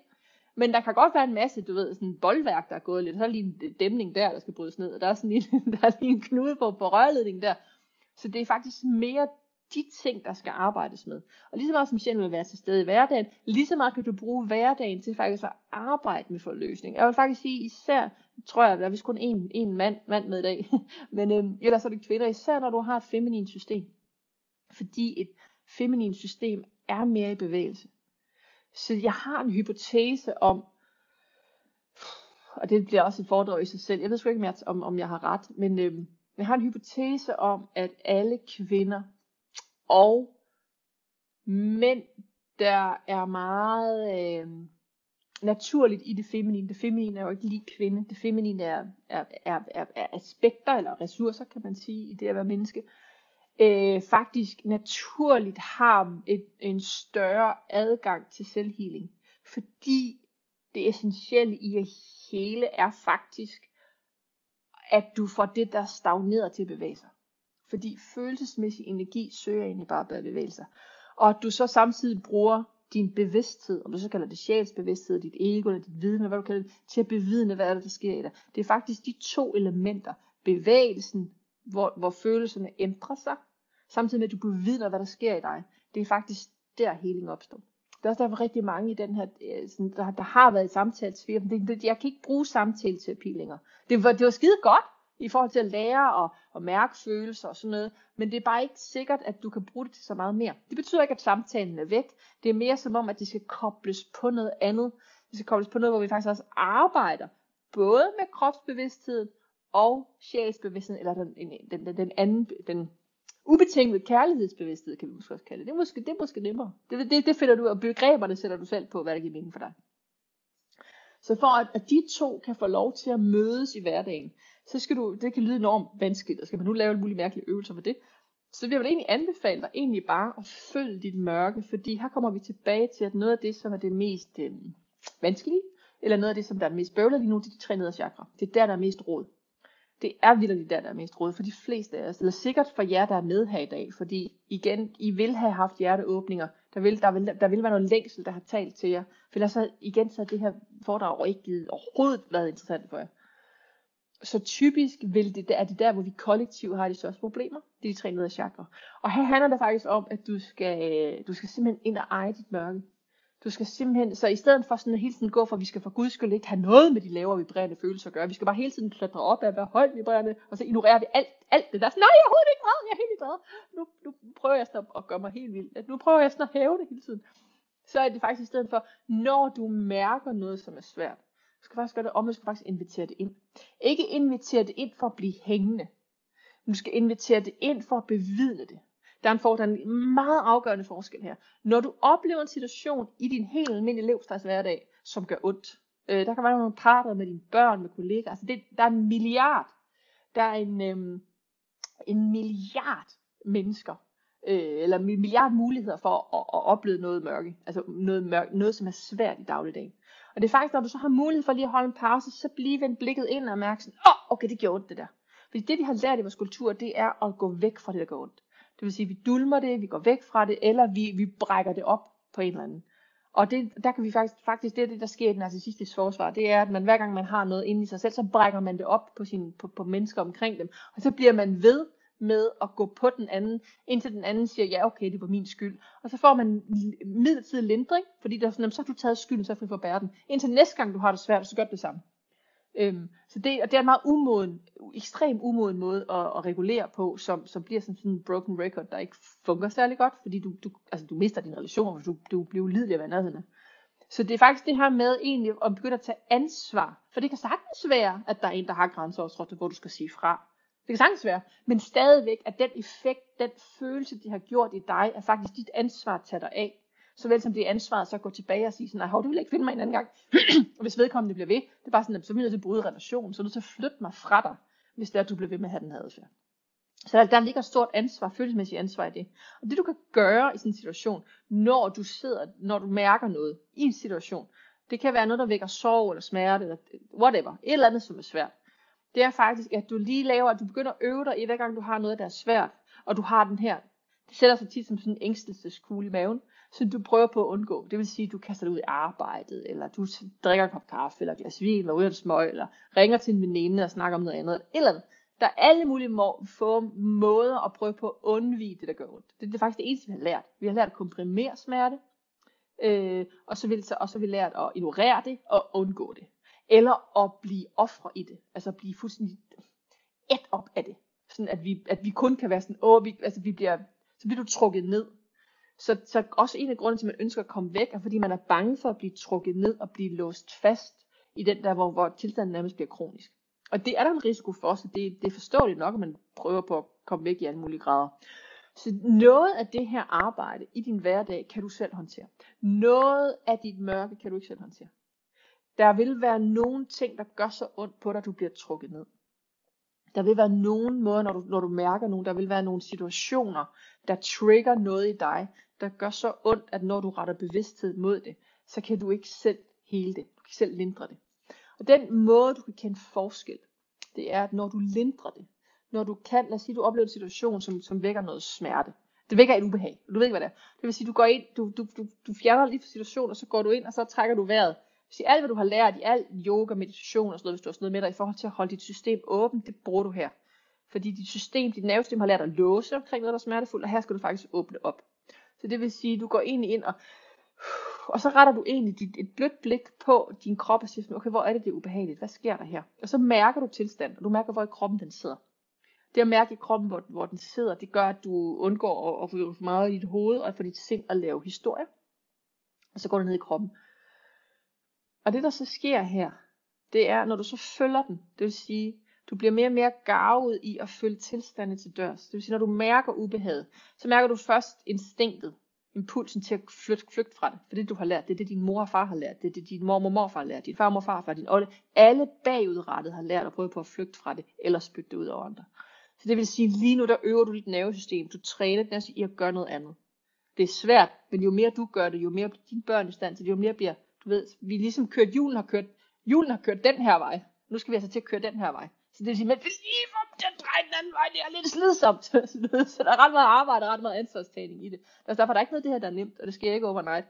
Men når du kan have fokus på det, du mærker det der ubehag, hvad fanden er det? Og lige så, så finder du ud af sådan, så når du tør være med det og trække vejret, sige du går imod pulsen når man laver den her, så du kan, du kan også lave yogaøvelser imens, eller sådan lige åbne op, træk vejret, brug vejrtrækning. Det vil sige, du går tilbage, men du, du bliver ved, du lader ikke mørket slip. Og det er ikke fordi mørket ønsker at slippe, det er fordi du har fået tillært at undgå mørket. Så mørket har ikke noget problem med at være mørke. Det er os, der har et problem med mørket. Så det, det, det, det er noget andet. Så du prøver at være med det. Og så får du det, og så oplever, når du kan være med det, så begynder det at forandre sig. Det vil sige, det er den der, der er sådan en samsurium af underligt ubehag, sætter sig måske lige på sådan, ah, jeg kan mærke, at jeg har sådan en smerte i maven, eller jeg kan føle som sådan en, en blokering, eller sådan en tæt, nogle gange som der er sådan en panserlag, mærke, sådan en tyngde. Og så prøver du at være mere, hvad fanden er det? Og du prøver sådan at trække vejret igennem det. Så, bare sådan lidt, så finder du måske ud af sådan, gud, jeg, jeg er rasende. Du ved, jeg, jeg er spændt rasende. Og så kan det være, at du får lov til sådan, okay, træk lige den der raseri ind i cellerne. Uff, fuck, jeg er rasende. Du, ikke, du handler ikke på den. Du har en impuls til at rette den ud. Det var også fordi, der var en, der sagde noget, og det er også fordi, jeg føler mig fanget. Kommer der alle mulige sindede prøver. Den har lært, at når man er ras, så skal, det, så skal man pålægge skyld på nogen. Så der går du igennem den det er egentlig helvedes ild, det her, ikke? Og du har sådan lidt, okay, ja, men det, det kan godt være, det er nogen skyld, men lige nu er jeg bare med raseriet. Ja, jeg, sind, jeg ved godt, du vil prøve på at sende det et eller andet sted hen, men lige nu, der prøver jeg bare at være med den åh, det er overvældende raseri. Og er du med det længe nok, så vil den typisk forandre sig igen. Det er det, det, det følelser gør. Det, at du trækker vejret, at du ikke er bange, det her det er egentlig det, det handler om, når du vender dig om og ser frygtens tiger i ansigtet. Det er faktisk det her med at ture og være med de sensationer, der er inde i dig og du tør invitere det ind, ikke for at blive konsumeret og, og, og 100% identificeret med tilstanden, men faktisk fordi du nøgternt bevidner den, så du har dit, dit, dit vidne, som faktisk også er sjælen. Når det kun er ego, der bevidner, så bliver du identificeret med det. Når det, når det er sjæl og din højere bevidsthed, der bevidner det, så er det mere som, det er ligesom når du som er forælder, du bevidner, at dit barn har det svært, og du det er bare i compassion. Det er okay, jeg, skal, jeg er her for at hjælpe dig, men du kan godt klare det. Altså det er faktisk den samme, du udøver for dig selv. Den har den, den samme meget kærlige øh, unconditional love parent har. Det, det, det er faktisk den følelse, det har. Og det, der så sker her, det er, at når den så begynder at transformere sig, øhm, så ændrer det sig. Og tit under freden vil der komme en, tit og kommer der en sorg, så det kan godt være, at du mærker en overvældende sorg. Det kan godt være, at du bruger for græde. Det kan godt være, at du sådan, det kan godt være, at nogle gange sådan, er så overvældende, at du sådan nærmest ikke kan trække vejret. Og så er, så er du med det. Så er du med det. Og at her kan det godt være, som det er lige nu, hvor der altså er noget i vandet, Altså jeg vil faktisk sige det her med, at, at det er ikke for sjov, jeg taler om tidligere liv og epigenetiske minder og sådan noget. Det er, eller arketypiske billeder, der træder frem. Min oplevelse er, at det vælter op i dybet for mennesker. Så mere ved, når du skør det her, der kommer billeder, sådan flashes. Du ser dig selv, og du får en fornemmelse af, du sådan, øh, jeg får det spyd, du får det, vær med det. Sindet vil gerne afvise som noget, der er mærkeligt, eller prøve at dække videre til det. Men bare de, der kommer, tillad det igen, kom tilbage til sådan et neutralt sted, du kan, og tillad det at være der og tillad det også at forsvinde igen så hurtigt som det kom. Det er typisk den måde, jeg oplever, at tidligere liv, minder eller, eller, eller epigenetiske rester, de opstår, det er som sådan en, det er sådan brudstykker. Det er ikke sådan en, det er ikke sådan en film. Sådan oplever det ikke. Det er sådan en brudstykker, sådan et lige billede, og så er der en sensation. Og så hvis jeg tør være med det, så, så kan det udvide sig mere. Og der, er det sådan lige punktet, hvor man sådan, jeg er med det, kaster lys på det, bevidsthed på det, men jeg skal også afholde sindet for at begynde at, at putte en historie ned over det. Eller sådan tænke om, det var nok fordi, jeg så en serie i går, hvor der var en, der fik et spyd i maven og sådan noget. Så det handler egentlig om at sådan holde til sted, hvor man ikke tillægger det noget, men man bare bevidner det. Og det er en øvelse. Så nogle gange så, du sådan, så, vil du, så bliver du i tvivl, og det, det gør ikke noget. Det er hele tiden noget, man kan øve mere og mere og mere. Bare vær opmærksom på, at det kan godt være, der opstår nogle ting her. Og det der med, at de opstår, bare lad tillade dem at være der. Altså det der med, hvis, hvis det føles, det kan godt føles som om, at du lige pludselig står, når du føler en sensation, at du har det som om, du har et spyd i maven. Det har jeg prøvet mange gange, det er ikke særlig rart. men, men når du er med det, og du tør trække vejret igennem det, så kan det godt forløse sig. Og her kommer vi til forskellen fra, hvad du kunne forløse selv, og hvor, du, hvor det er ret vigtigt, at du får hjælp. Fordi nogle ting, når du kan følge den til dørs, ved du ligesom, du siger, du starter med at have noget, der er ubehageligt. En eller anden situation har trigget noget af dig, der er dybt ubehageligt som rækker ud over situationen. Du har sådan et, mm, det var en lille situation, og sådan, okay, jeg havde en lille skænderi med min mand, mm, altså, hvorfor har jeg det som om, jeg har lyst til at slå ham ihjel, og eller at jeg har det som om, jeg er sikker på, at han ikke elsker mig. Altså, du, du, kan sådan, du kan godt fornemme, der er ikke sammenhæng mellem det, der skete, og så hvilken tilstand, der er inde i mig. Det er en af de bedste måder at vide, at der er noget andet på spil. Der er noget, der stikker dybere. Nogle gange stikker det dybere, fordi det er noget, der hang sammen med din barndom. Det er rigtigt. Det vil være den gængse psykologiske forklaring på det. Min pointe er, at lige nu er der noget i vandet, at når du mærker det meget, okay, det var en lille episode, men hold kæft mand, det, udløste det her i mig. Så som, lad os sige, du skal, du skal gå ud med en ny holdning i verden, og du er hunderad for at blive slået ihjel. Det kan du være ret sikker på, at der er tidligere liv ind over, eller epigenetiske rester. Fordi det giver ikke mening, du bliver ikke slået ihjel. Mange kan se det som et symbol på ikke at blive set og mødt. Der er selvfølgelig også noget af det, men hvis din krop er hunderad, du kan, hvis du går ned og taler med din kropsbevidsthed, sådan kære krop ligger hånd på kroppen, hvad har du brug for lige nu? Og du kan mærke, at den nærmest ryster. Altså man har nærmest en, en, en, en, en chokreaktion. Og det her, hvor sindet nogle gange kan gå ind og sige, det er faktisk her, hvor sådan noget kognitiv øh, terapi er fuldstændig pissefarligt. Fordi det er sådan en arm, det er jo ikke rigtig krop. Du bliver jo ikke slået ihjel. Men hvis kroppen stadigvæk er hunderad, så kan det være, fordi der sidder traumer i, i systemet fra tidligere liv eller fra din slægtslinje, hvor det at gå ud og stå ved dig selv og en holdning, der var kontrær til den, til den gængse, det fucking slår dig ihjel. Det har været, det har det er sådan, det har været. Så der er noget her, hvor vi kan komme til at override den her krop, og kæft, hvor er kroppen træt af ikke at blive taget alvorligt. Altså det er faktisk kroppens hovedbudskab. Og det er her, hvor kroppen er altså retsen over for sjælen. Nu stopper det pis. Altså, du er nødt til at lære mig at kende, nødt til at forstå, at det er mig, der smager, der bærer smerten her. Sjælen kan godt have en stor længsel for at gå ud og prøve alle mulige spændende ting i livet. Men kroppen har bare sådan lidt, ej, skal jeg nu også kaste ud af det der? Klar, hvor farligt det kan være? Fordi det ved sjælen ikke noget om. Sjælen kender ikke til smerte på den måde. Sjælen har ikke et nervesystem. Den ønsker at komme ned og, og, og finde ud af, hvordan er det at være i et nervesystem. Men fordi sjælen i vores kultur, der hvor vi er lige nu historisk, er ikke inkarneret ned i de nedre chakra nu særlig meget, så, så, har ved, så har den ikke en forståelse af, hvad det er, kroppen den faktisk bliver udsat for. Så sjælen kan godt have sådan, du ved, en, en, en stor længsel efter at udforske et eller andet mørke, hvor kroppen bare igen og igen, det er bare den, altså, er du klar over, det er mig, der bliver fucking traumatiseret hver gang. Og, det, og, og, og sjælen gør det ikke i ond vilje, men det er igen det der sted, hvor, de, hvor der er noget miskommunikation. Så der er noget med virkelig at have enorm nænsomhed over for kroppens respons, og tage kroppen, når du arbejder i dagligdagen, og med det her, og tage din krop enormt alvorligt.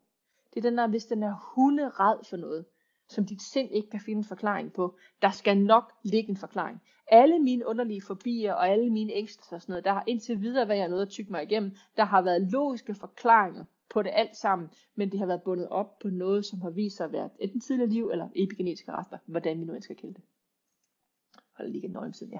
Så det er mere, det er igen det her, det er, jeg vil sige, det her med, rigtig mange kommer til mig for at sige, hvordan undgår jeg, hvordan skaber jeg en hverdag, hvor jeg ikke konflikter med mine børn, hvor jeg ikke konflikter med min partner, hvor jeg ikke konflikter på afstand. Og selvfølgelig er der noget med at lære at kommunikere og lære, du ved, og sådan, at, at tale på måder, hvor man ikke hele tiden ender i konflikt, fordi det er enormt slidsomt. Og det gør i øvrigt også, at vi trækker os ned i de nedre chakra, og vi er så lidt for lukket for hjertet. Så det er der ikke rigtig nogen af os, der ønsker.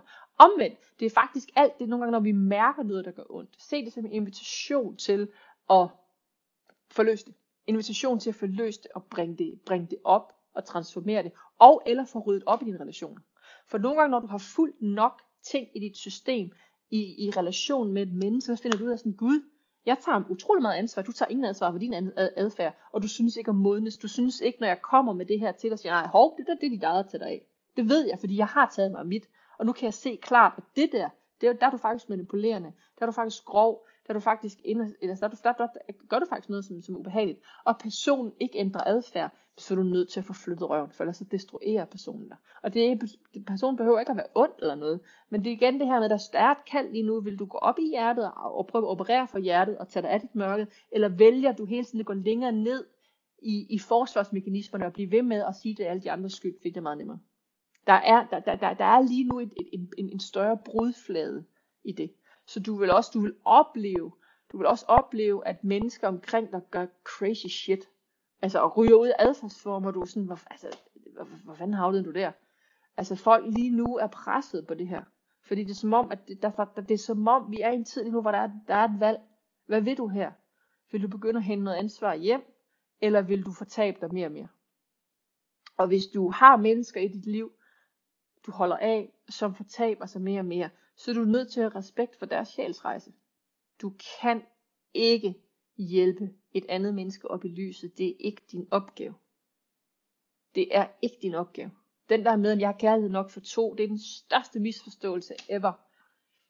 Du kan sagtens have kærlighed, du kan sagtens have en masse compassion, du kan sagtens have sjælskærlighed til et andet menneske, hvor du som kropsbevidsthed vil sige, jeg kan simpelthen ikke være sammen med dig, fordi den adfærd er alt for grænseoverskridende.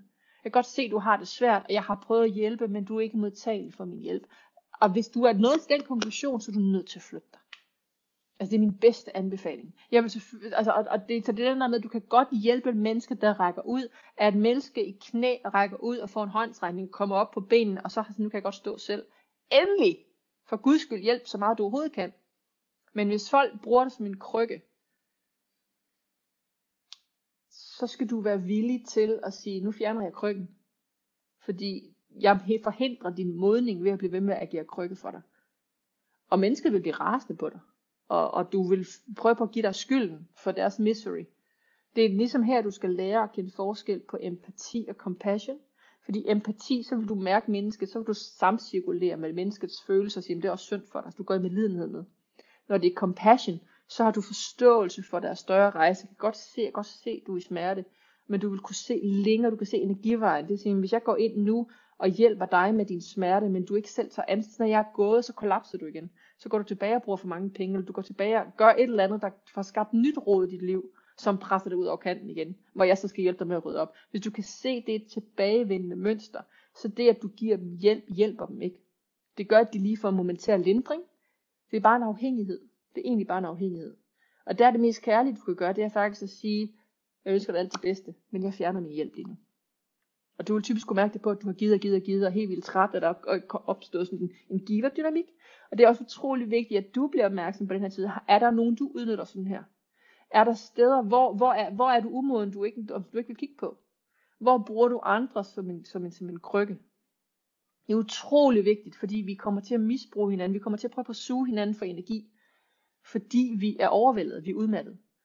Øh, vi, det er tiden til at sætte os selv og hinanden fri, faktisk til at elske. Øh, og, og det betyder også, at mange af de her alliancer begynder at falde bort, og det gør pisse ondt. Altså venner, du troede, du havde, begynder, altså du, lige du kan du stå og føle, og være sådan, jeg, jeg, jeg, ved ikke, øh, jeg ved ikke lige, hvor jeg står i forhold til det relationelle. Altså det er som om, det er ved at blive redefineret, hvad det overhovedet betyder at interagere med hinanden. Øhm, så det er en forvirrende tid, og det er en meget smuk tid. Øh, men også over, overvældende, overvældende tid. Så man kan sige, det her med, at du kan gøre rigtig meget i dagligdagen. Så jeg vil faktisk sige, øv dit system. Det er den min bedste. Og det, det her, det siger til alle. Altså det, det her, også, fordi der kan, det taler jeg også om, uden overhovedet at tale om noget sjæl eller noget. Fordi det behandler i bund og grund om reguleringscyklusen. At du går ind og følger den følelse, der er, og du tør følge den til vejs ende.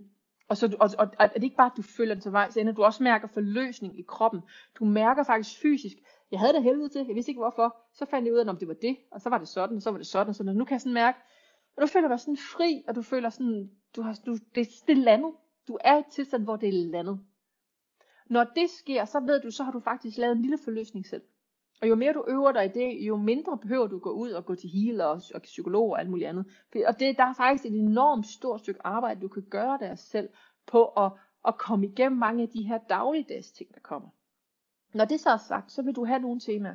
Du vil have nogle temaer, som gør så fucking ondt, at når du prøver at gøre det her, så hjælper det ikke. Ligegyldigt hvad du, hvordan du forsøger at få det til ende, så bliver du bare mærke, hvis jeg nærmer mig den klump der, hvis jeg nærmer mig den tilstand der, hvis jeg nærmer mig de triggers der, så bliver jeg absorberet. Det er som om, du, du kan mærke, at du har sådan en, du har sådan en virkelig modvilje på overhovedet at nærme dig det mørke i dig selv. Og det er typisk et forsvar, fordi det er sådan lidt, hvis du nærmer det der, så drukner du. Fordi det, det øh, og derfor er det rigtig fint at lytte til, i stedet for at fordømme forsvaret. Fordi forsvaret er der faktisk for at beskytte dig. Øh, og lige, når du har sådan nogle temaer, der vil jeg helt sikkert anbefale dig at finde en meget dygtig energiarbejder øh, til at hjælpe med at forløse det. Øhm, fordi det, det er det, jeg kan se, når jeg arbejder med mennesker, det, det skal man altså ikke være med selv. Og det har jeg også godt kunne se i mig selv. Jeg har også kunne, jeg har kunne tage mig utrolig meget af mit eget løbende. Men i, i det sidste år, eftersom der ligesom er noget i vandet, hvor vi har kunnet grave dybere, har jeg noget, ned i noget, noget shit, jeg altså aldrig selv har kunne få fat i. Og som jeg, det, det, det, det, det tror jeg simpelthen ikke selv på, jeg kunne have fået fat i. Der skulle fordi en del af det at arbejde med de der meget dybe, dybe temaer, som er blevet cementeret igen og igen og igen og igen og igen, som har ligget i slægtslinjen osv., der er et niveau af at overgive sig til fuldstændig blive oversvømmet af den tilstand. Men det kan du kun gøre, hvis du ved, der er en, der hiver dig ud. For du kan hive dig, når du er fuldstændig oversvømmet af total magtesløshed, total nedlukkethed, total frygt, så kan du ikke, det, der, der er ikke, der er ikke der, det betyder også, at bevidstheden trækker sig, altså du er hele den tilstand. Så der skal der være en, der kan hive dig ud. Og jeg har kun oplevet, indtil nu, hvor jeg står nu, har jeg kun oplevet, at energiarbejde kan hjælpe. Jeg har ikke oplevet, at samtale på nogen som helst måde kan hjælpe der. Jo, kombineret efterfølgende. Men når man er fanget der, har jeg kun oplevet, at det har været decideret arbejde på energisystemet øh, i forhold til, ja, og der er en, der taler om en energiarbejder. Og energiarbejder kan være mange ting, og jeg skulle også have opdateret mit repertoire ord på det her, fordi jeg synes egentlig ikke, energiarbejder er et særlig godt ord. Øhm, når jeg mener energiarbejder, så er dem, der har energisyn, det vil sige, altså omkring vores krop, der har vi jo et felt. Vi har et energifelt. Øh, øh, elektromagnetisk felt, om man vil. Og man kan sige, at dem, som har energisyn, har på forskellige måder forsøgt at afbilde det. Det er også der med chakrene, Med, vi har chakra øh, ned, som også er sådan nogle energipunkter, og som, som, som ligesom binder tingene sammen om den, det her felt, vi har omkring os, som ligesom er i forskellige vibrationer og forskellige farver. Har man energisyn, og det er egentlig min overbevisning, at det kan alle arbejde med, øh, og, og udvikle. Nogen har det med sig, og ser energi, og nogen får det, og nogen kan arbejde med det. Og det er egentlig, så betyder det faktisk, at man kan se energifelter, og man kan også se de blokeringer, der er i energifeltet. Og det vil sige, når man har oplevet noget traumatisk i eksisterende liv, eller, eller der ligger slægtslinjen, så vil det lave noget energiråd. Der vil være, der kan være split, der kan være knuder, der kan være blokeringer, der kan være, der kan være, der kan, der kan være altså jeg har hivet spyd ud, og jeg har altså simpelthen energetisk, det har noget, der har lignet spydrester, kugler og en shit.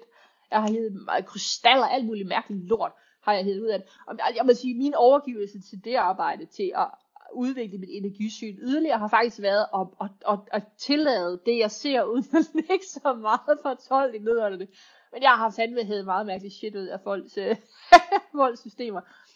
Så det er lidt det, og noget af det, jeg vil anbefale, hvor jeg synes noget af det bedste, jeg har set i forhold til at prøve på at beskrive energiarbejdet og i de forskellige lag og sådan noget, det er hende, der hedder Barbara, Barbara Brennan.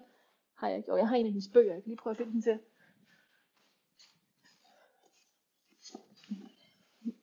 Hun har skrevet tre bøger. Der er øh, Light Emerging, og Hands of Light, og så er en tredje, som jeg skal ikke huske, hvad hedder. Og hun har nogle, øh, hun har bare, se, nogle fine, fine billeder. Hun har nogle rigtig fede, øh, altså for eksempel viser hun noget her.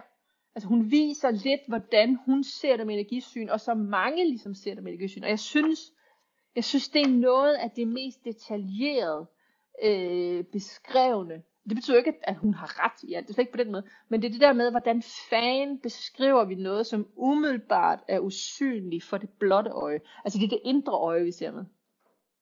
Og det er det, jeg, det, er det som jeg betegner som energiarbejde. Det er faktisk, når jeg, jeg og andre arbejder i folks energi. Så, vil sige, så, så når jeg arbejder har jeg mine øjne lukket, og så går jeg faktisk ind og kigger på, hvor fanden er der en blokering. Og tit beder jeg faktisk folk om, fordi noget af det, jeg har specialiseret mig i, og det forstår jeg nu hvorfor, det er fordi jeg har været så interesseret i at forstå det her epigenetik. Altså jeg har været så interesseret de her, de her sådan dybe, dybe, dybe belastninger, som har sat sig som sådan dybe blokeringer, fordi de er de sværeste, de er pisse svære, øhm, de er pisse svære at, at danse med. Og det er typisk, det er dem du ikke, øh, det er dem du ikke kan få løst selv. Altså ja, det, øh, det, fordi det er ikke meningen, du skal få løst dem selv, de sidder simpelthen for dybt. Og der vil jeg sige, at, at, at, det, at det at gå ind og se dem, og den måde, som jeg plejer at arbejde på med dem, hvor de har sådan, okay, jeg har, typisk er det mennesker, der har, der har arbejdet med sig selv noget tid, og godt ved, er ret velbevandret i deres mønstre, og også godt har identificeret, okay, det er de der situationer, jeg knælder hovedet mod muren, og så opstår der en overvældende følelse af det her. Og ligegyldigt hvor meget jeg har arbejdet med den, på for mange forskellige måder, med terapi, med psykofarmika, med du ved, trommerejser, med, du ved, de, de, de har været hele vejen omkring og siger, at det bliver fucking ved. Så kan det godt være en fornemmelse af, at man ligesom har fået pillet nogle lag af, men ligesom om, lige så snart livet viser sig på den måde, så er det der igen. Og øh, det, det er sådan nogle, som jeg synes, det er sådan noget, jeg er sjovt at forkert over, men det er det jo selvfølgelig ikke. Men, men det, det, det, det, det, det, det, det piger min nysgerrighed. Hvordan fanden får vi fat her? Fordi samtaleterapi kan ikke nå det.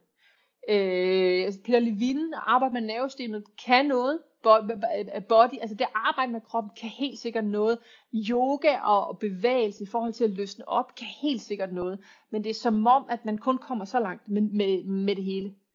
Og det der med, at man så bruger, øh, du ved, ayahuasca eller øh, MDMA, eller hvad man gør for ligesom at være i, altså hjælpe kroppen med bedre at kunne være i, det gør også noget. Men det er stadigvæk som om, at der nogle gange så er der noget, der helt fysisk skal omformes, tages ud, renses ud, brydes ned, omdannes i energisystemet, fordi der er simpelthen som om, der er nogle cementerede lag, som skal have hjælp. Og det er det, jeg kan se, når jeg arbejder. Hvis nogen kommer og siger sådan, okay, det er den der tilstand, så beder jeg faktisk om personen om at gå ind og genkalde sig den, den følelse, der opstår i de situationer. Og hvis personen ikke er klar over sin mønster, så vil jeg typisk gå ind og se det i energisystemet. Så starter jeg med at arbejde med det, så begynder personen typisk at mærke, at der sker noget.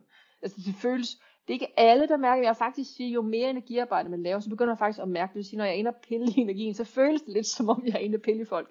Det er ikke altid behageligt, men, men, men det gode er ved at kan mærke, du mærker ubehaget, så mærker du faktisk også, når du forløser. Du mærker, at ting trækker sig sammen og bliver ubehageligt, og alligevel er sådan lidt, du kan trække vejret nemmere igen. For det gør også, at du kan have en bevidsthed på processen. Så nogen healer og nogen former for healing, sådan, det gør ikke noget, at du mærker noget eller ej. Og, sådan. og det er også rigtigt, jeg arbejder også med nogen, der ikke kan mærke noget. Så, så du ved, det, og det kommer også den på, hvor er man på rejsen og sådan noget, men jeg vil sige, over tid oplever, at folk får en større og større sensitivitet, og faktisk mærker, når jeg, i et øjeblik, jeg siger sådan, hov, nu lettede det, ja, det gjorde det. Eller det øjeblik, jeg kan se, at, at jeg er igennem med at, at forløse noget, og så siger personen sådan, ej, det gjorde det, det stak helt vildt i hjertet, sådan nu, nu, nu er det væk, og bare sådan, det er jo klart, fordi du ved, forskansningen er, er nu væk, ikke?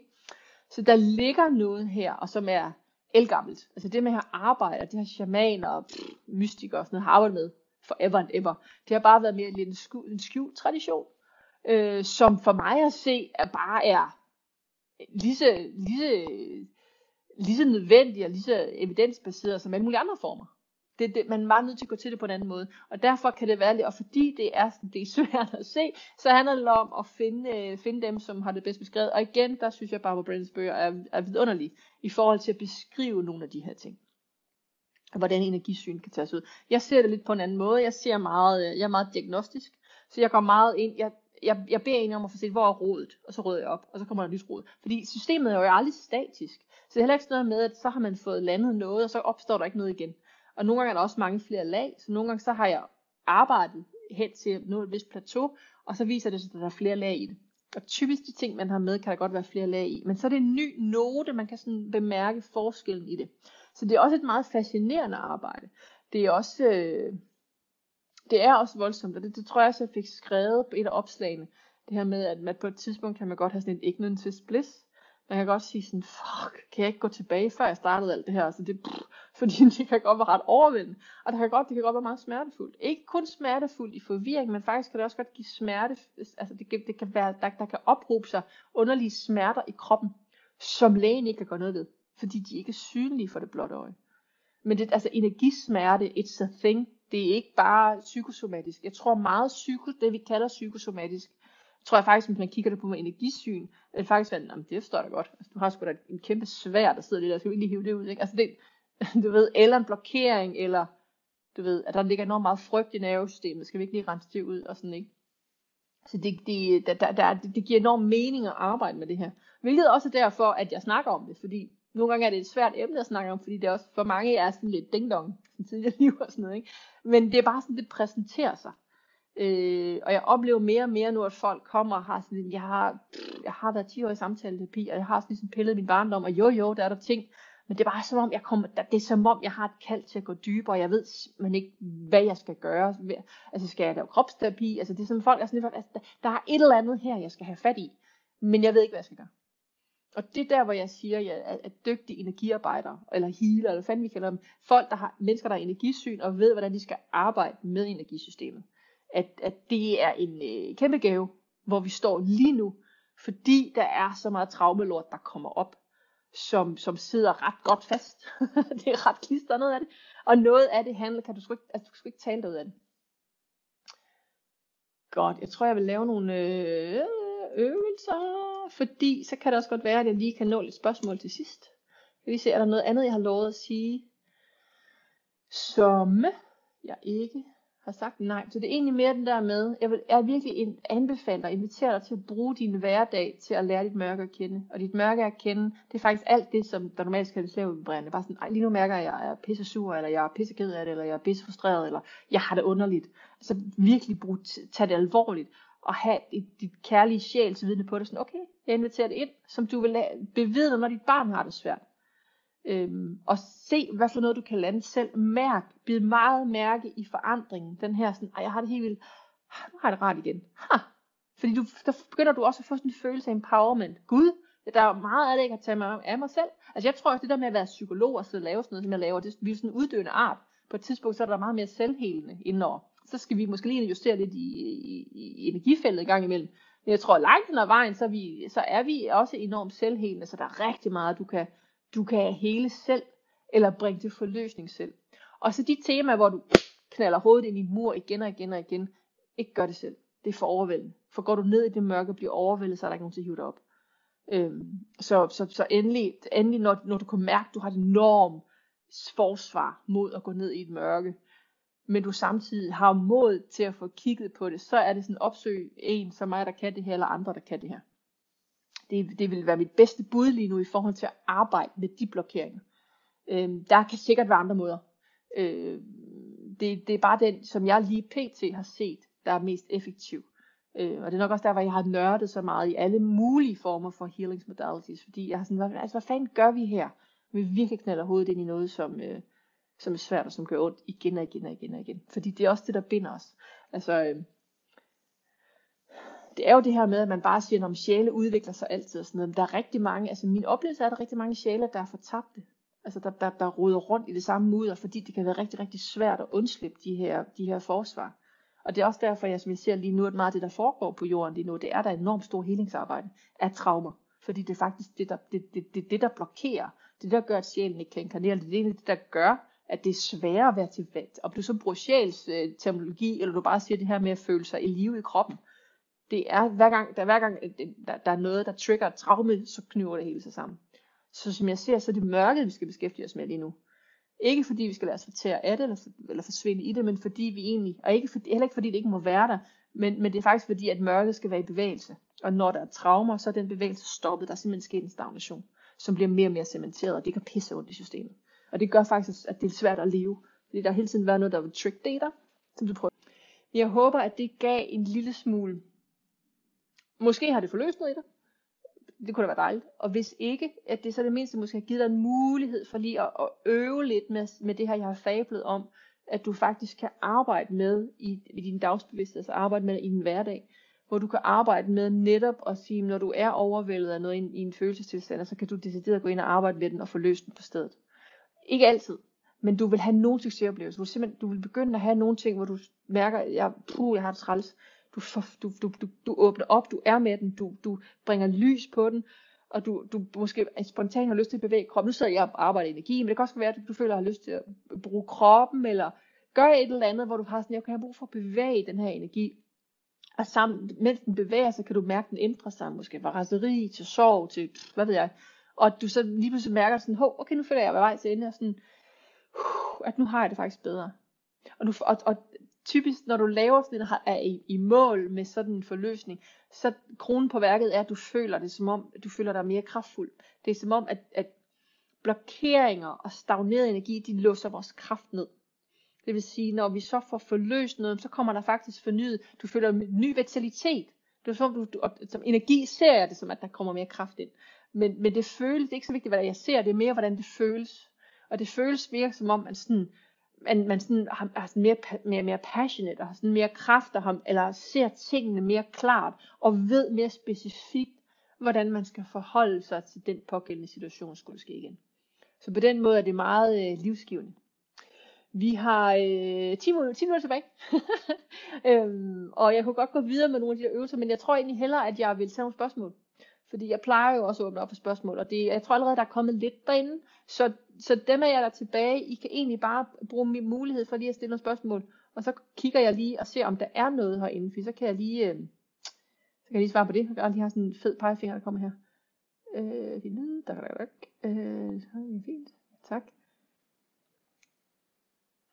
Og der, der var nemlig et her.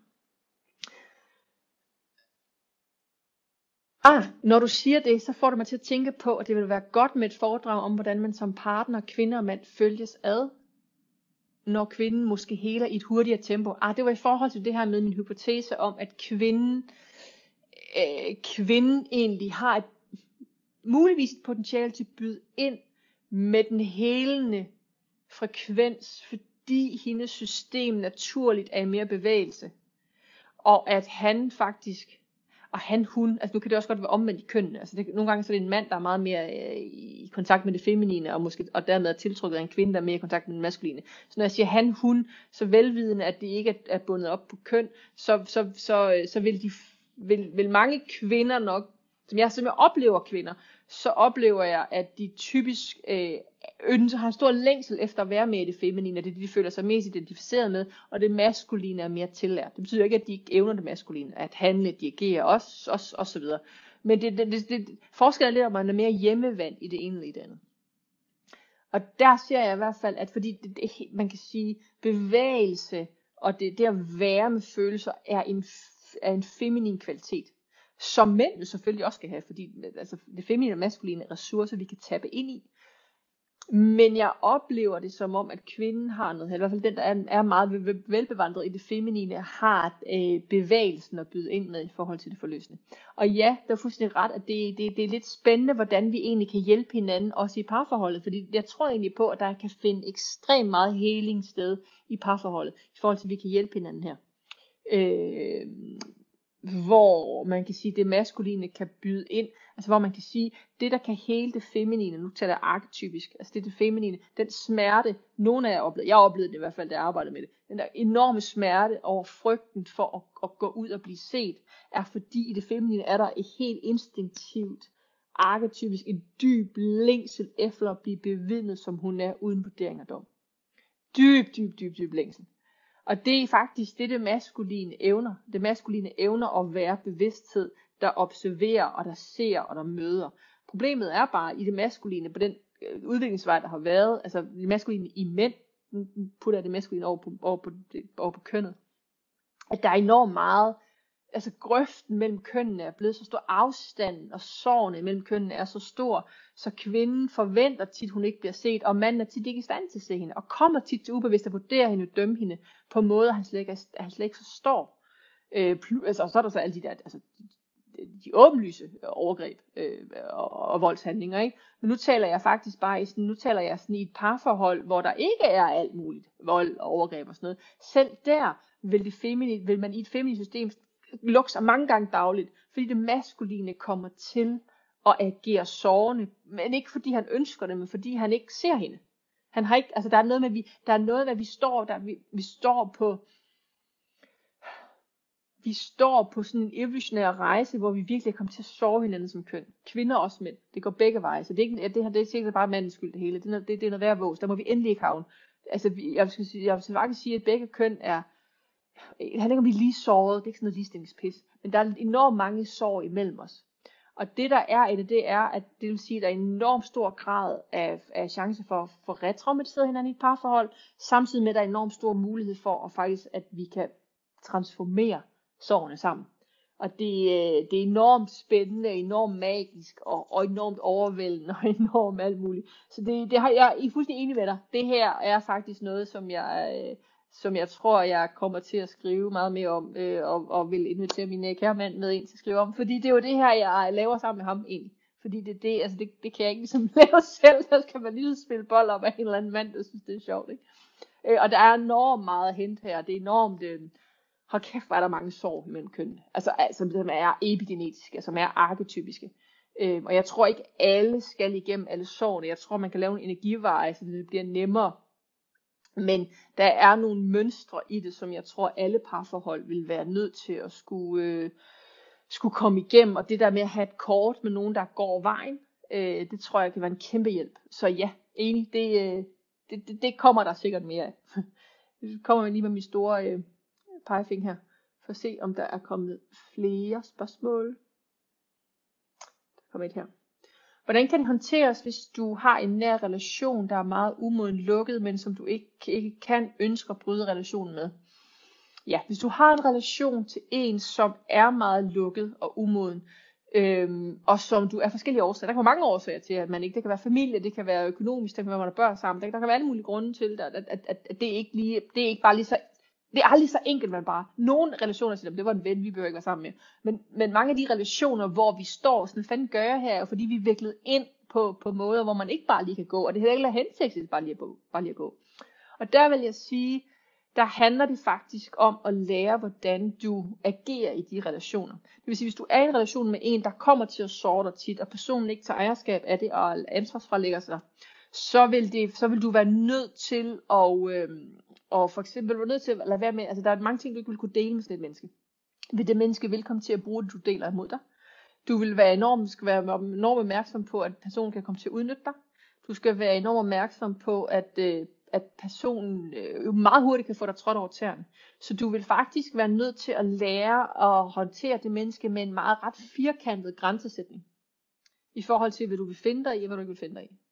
Og, og du vil også skulle lære at håndtere det på en måde, fordi det der typisk gør, hvis et barn er meget, eller et barn, eller et menneske er meget lukket og, og meget umoden, det er, at, øh, at de typisk øh, ikke bryder sig så meget om. De har typisk en tendens til ofte selv at være grænseoverskridende, manipulerende, udnyttende, men, men når man, og de, ikke, de håndterer ikke særlig godt, at der bliver sat grænser i forhold til det, for de kan ikke selv nogen kan til det, men, men mange er ikke rigtig, at, altså, fordi de jo ikke, de, de opererer jo, de jo i, i ubevidsthed, kan de ikke se deres egne adfærdsmønstre. Og hvis der ikke er en selvreflektion og et ønske om at lære at forstå sig selv relationelt sammen med andre, så, er de heller ikke, så er de heller ikke, har de heller ikke villigheden til at stå i den forvirring, den smerte, til faktisk at begynde at tage rejsen på sig. Så det vil sige, de, de, de afviser bare, de er meget sorte, de afviser konsekvenser, det er noget med dem at gøre. Og det betyder jo, du, det nytter ikke rigtig noget at snakke med. Hvis du har konkluderet, at personen kommer ikke til at flytte sig. Det kommer ikke til at ændre sig så vil det være slut med at prøve på at snakke med personen om de her mønstre, fordi det er spildt på ballelars. Så det er jo faktisk noget med, at du er nødt til at beskytte din energi.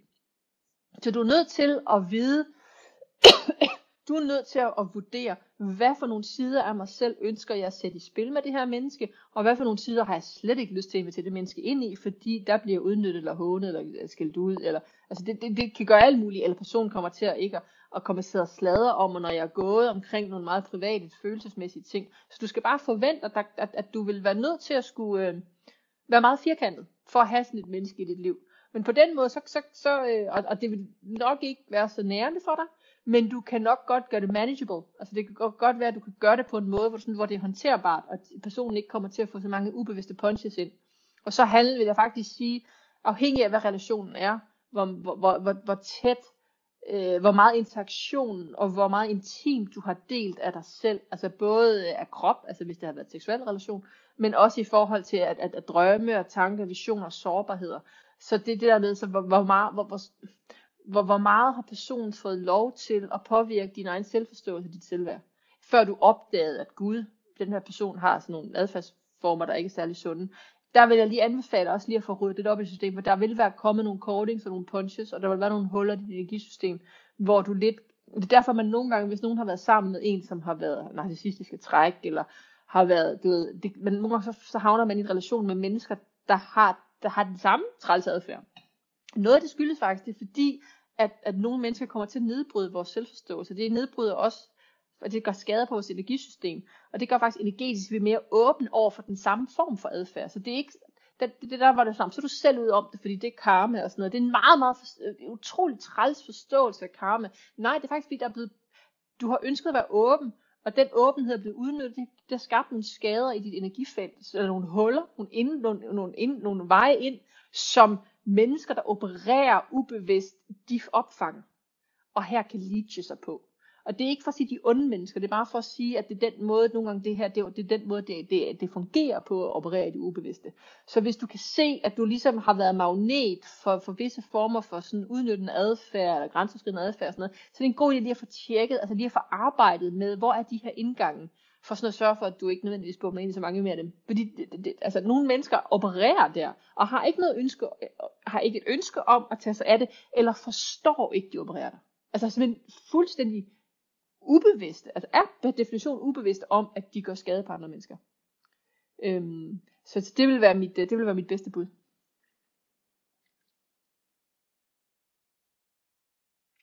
Øh, hvad kan det så betyde, når jeg ikke har det med mig, at tage andre smerte på mig? Jeg siger, jeg sagde nej til at hjælpe og blive set som kynisk, selv hvis jeg min mor, sådan oplevede hun min nej. Men jeg ved, at det er noget, jeg bare har med mig. Betyder det, at jeg har mere maskulin energi, eller nærmere en mere balanceret feminin energi? Det har altid optaget mig, fordi det er så der er så fyldt i en konflikt mellem min mor og jeg. Ja, der kan man jo godt sige, jeg vil faktisk sige, det, det er ikke, der, der, det kan sagtens være, øh, det kan faktisk være, at du står mere i en feminin kraft i forhold til, sådan, jeg kan mærke, at du manipulerer mig, jeg kan mærke, at du ønsker at give mig skylden for dit liv, og så skal jeg hjælpe dig, det vil jeg ikke lige nu. Så det kan sagtens være, at du, og det kan også være, at der ligger en, øh, der ligger noget karma, der ligger, der ligger nogle bånd mellem dig og din mor i forhold til, at hun ønsker at blive taget sig af, og dig er det ubevidste hende, og du har modstand på det, men det er ikke min opgave. Der kan ligge en masse ting i det. Så det behøver ikke at være, at du, altså det, det kan også godt være, at du har en sund maskulinitet, det kan sagtens være, men, men det der med, at du er kommet ind, og det kan også godt være, at der ligger nogle, ikke sjælsaftaler, men, men der ligger jo der ligger nogle forskellige ting, der udspiller sig i dynamikken mellem, mellem de mennesker, vi, vi nu bliver født af, og de mennesker, vi interagerer med. Og kunsten er egentlig nogle gange at få øje på dynamikken og sige, ah interessant, jeg kan se det her menneske prøve at hugge mig til at hjælpe. Nu begynder jeg faktisk at trække, trække den anden vej og sige, nej, det er ikke mit ansvar. Og det, det, det, det er ikke altid rart for vedkommende. Og det der sker, når man gerne vil have noget ud af et andet menneske, et menneske, der er ubevidsthed og ønsker, du skal give mig omsorg, du skal give mig kærlighed, du skal give mig økonomisk støtte, du skal give mig hjælp, eller hvad du end kan være, for jeg kan ikke selv. Det er det ene, der ligger nedenunder. Sådan, jeg er en stakkel, du skal hjælpe mig. Øhm, og det, vi kan jo alle sammen være der, vi rækker ud efter hjælp, det er sundt og godt. Det er enormt mange mennesker har det omvendt. De har, de har det meget svært ved at række ud efter hjælp. Men nogen er fanget i hjælpeløshed og bliver ved med og bliver ved med at, sådan at prøve at presse altså i deres mønstre ting ud af folk. Øh, og det føles ret ubehageligt. Det føles meget ubehageligt. Så hver gang der er sådan en skyld pålæggelse, om du burde, og du er aldrig hjemme, og du ringer aldrig, og sådan noget, så, så er der en, der er ude i forsøg på at prøve på at få noget ud af dig. Fordi du, du burde være på en anden måde, fordi jeg har det ikke godt, og så prøver man på at lægge noget skyld over i. Og det, det er sundt at have, have et system, der reagerer på det. Øhm, og det er jo lidt noget andet, som at sidde og tale med veninder, bare sådan, okay, jeg kan godt mærke, at jeg har en sorg i mit hjerte over, at vi nærmest aldrig taler sammen mere, og jeg kan også mærke, at du, du sjældent rækker ud, og det kan være, at vi bare er et andet sted, eller har du haft travlt, altså, der er mange måder at kommunikere en smerte på, andet end at lægge skyld på, der er noget, jeg har det svært, tag dig af det. det. Du må få min smerte til at gå væk ved at gøre det, ikke? Og der er selvfølgelig også noget med, at vores forældre er født i en anden tid og sådan noget, så, så det, det, vi er på sådan en, en, en, en rejse i forhold til at finde ud af, hvordan fanden tager vi, tager vi os selv bedre af, vores, vores følelsesliv, og hele det her give and take, hele det her, altså det er noget, vi er i udvikling med. Hvad når lyset ofte føles mere skræmmende ukendt end mørket? Ja, men helt sikkert. Helt sikkert. Øh, altså mørket, er, mørket kan være skræmmende, og lyset kan være pisse skræmmende. Altså man kan sige, hvis man har, har øh, naturligt bevæget sig, jeg oplever, at nogen sjæle har haft en dyb øh, ikke fascination af mørket, men har haft et formål med, med at lære mørket at kende. Altså virkelig, og, og, og, og, og ikke, ikke, altså, ikke for at lære på en skole, men det har været sådan noget med, mørket skal kendes, hvor vi kan finde vej op i lyset. Ikke? Så, så nogen har, har, har, er mere velbevandret i mørket end andre, har eksperimenteret mere i mørket end andre, og kender, kender rundt i det. Øhm, og, og det vil sige, hvis vi så, lige når vi er velbe, meget velbevandret et sted, så, skal vi, så, så kommer der, så kan der godt komme sådan et mæthedspunkt om, nu, nu, har jeg, nu, nu kender jeg godt det. Nu vil jeg gerne lige kaste mig over noget andet. Og hver gang vi så opererer nogle andre frekvenser, når det er nye frekvenser, føles de overvældende. Så det handler egentlig bare om det, vi kender bedst. Altså for mig, jeg kender egentlig, øh, ej, jeg vil sige, frekvensen af min egen kraft er skræmmende for mig. Ubetinget kærlighedsfrekvensen kender til hudløshed. Jeg har bare ønsket at komme op i en boble og leve i den hele tiden, og jeg var pisseret for mørket. Og det, er, altså, det kan min mand også, han, han, han er nødt til sådan at holde fast sådan der, der er noget, der bøvler i det, vi skal lige ned og kigge på det. Han er meget mere velbevandret i mørke. Jeg bare sådan, pis, jeg gider ikke. Jeg gider ikke derned. Jeg synes, det er træls. Men der er ikke rigtig noget at gøre. Så, du ved, så, det er ikke, øh, så man kan ligesom, man kan se det som en pejlesnor, at vi er mere velbevandret end noget af det. Og så handler det egentlig om at blive familiar, og invitere de nye frekvenser ind af det, som vi ikke kender så godt. Og det kan for eksempel være, og for mig var det også bare at finde ud af, at når jeg, faktisk når jeg får løst noget af det her, så fik jeg egentlig meget kraft op. Og kraft er ikke det samme som ubetinget kærlighed. Det er to forskellige frekvenser. Kraft er sådan, altså kraft koblet med ubetinget kærlighed er dog sindssygt. Du kan sætte, altså virkelig, du kan virkelig være enormt sådan sige, nej, jeg skal ikke hjælpe dig lige nu, for eksempel. Eller, nej, det har jeg ikke lyst til. Men det kan komme fra et sted, hvor det ikke er en dom, og der er ikke noget personlig kritik af den anden. Det er bare sådan en, den er bare sådan, den er helt ren. Så det, øh, så det, det, det, det, det der vil være ny, øh, frekvenser, der vil være noget, vi ikke er så velbevandret i. Og det handler faktisk om at finde modet igen til at sige, okay, nu prøver jeg sådan at være i det og bade lidt i det i, i doseringer, sådan at jeg også kan undersøge det aspekt af livet. Lege i den pol eller den frekvens, om, om du vil.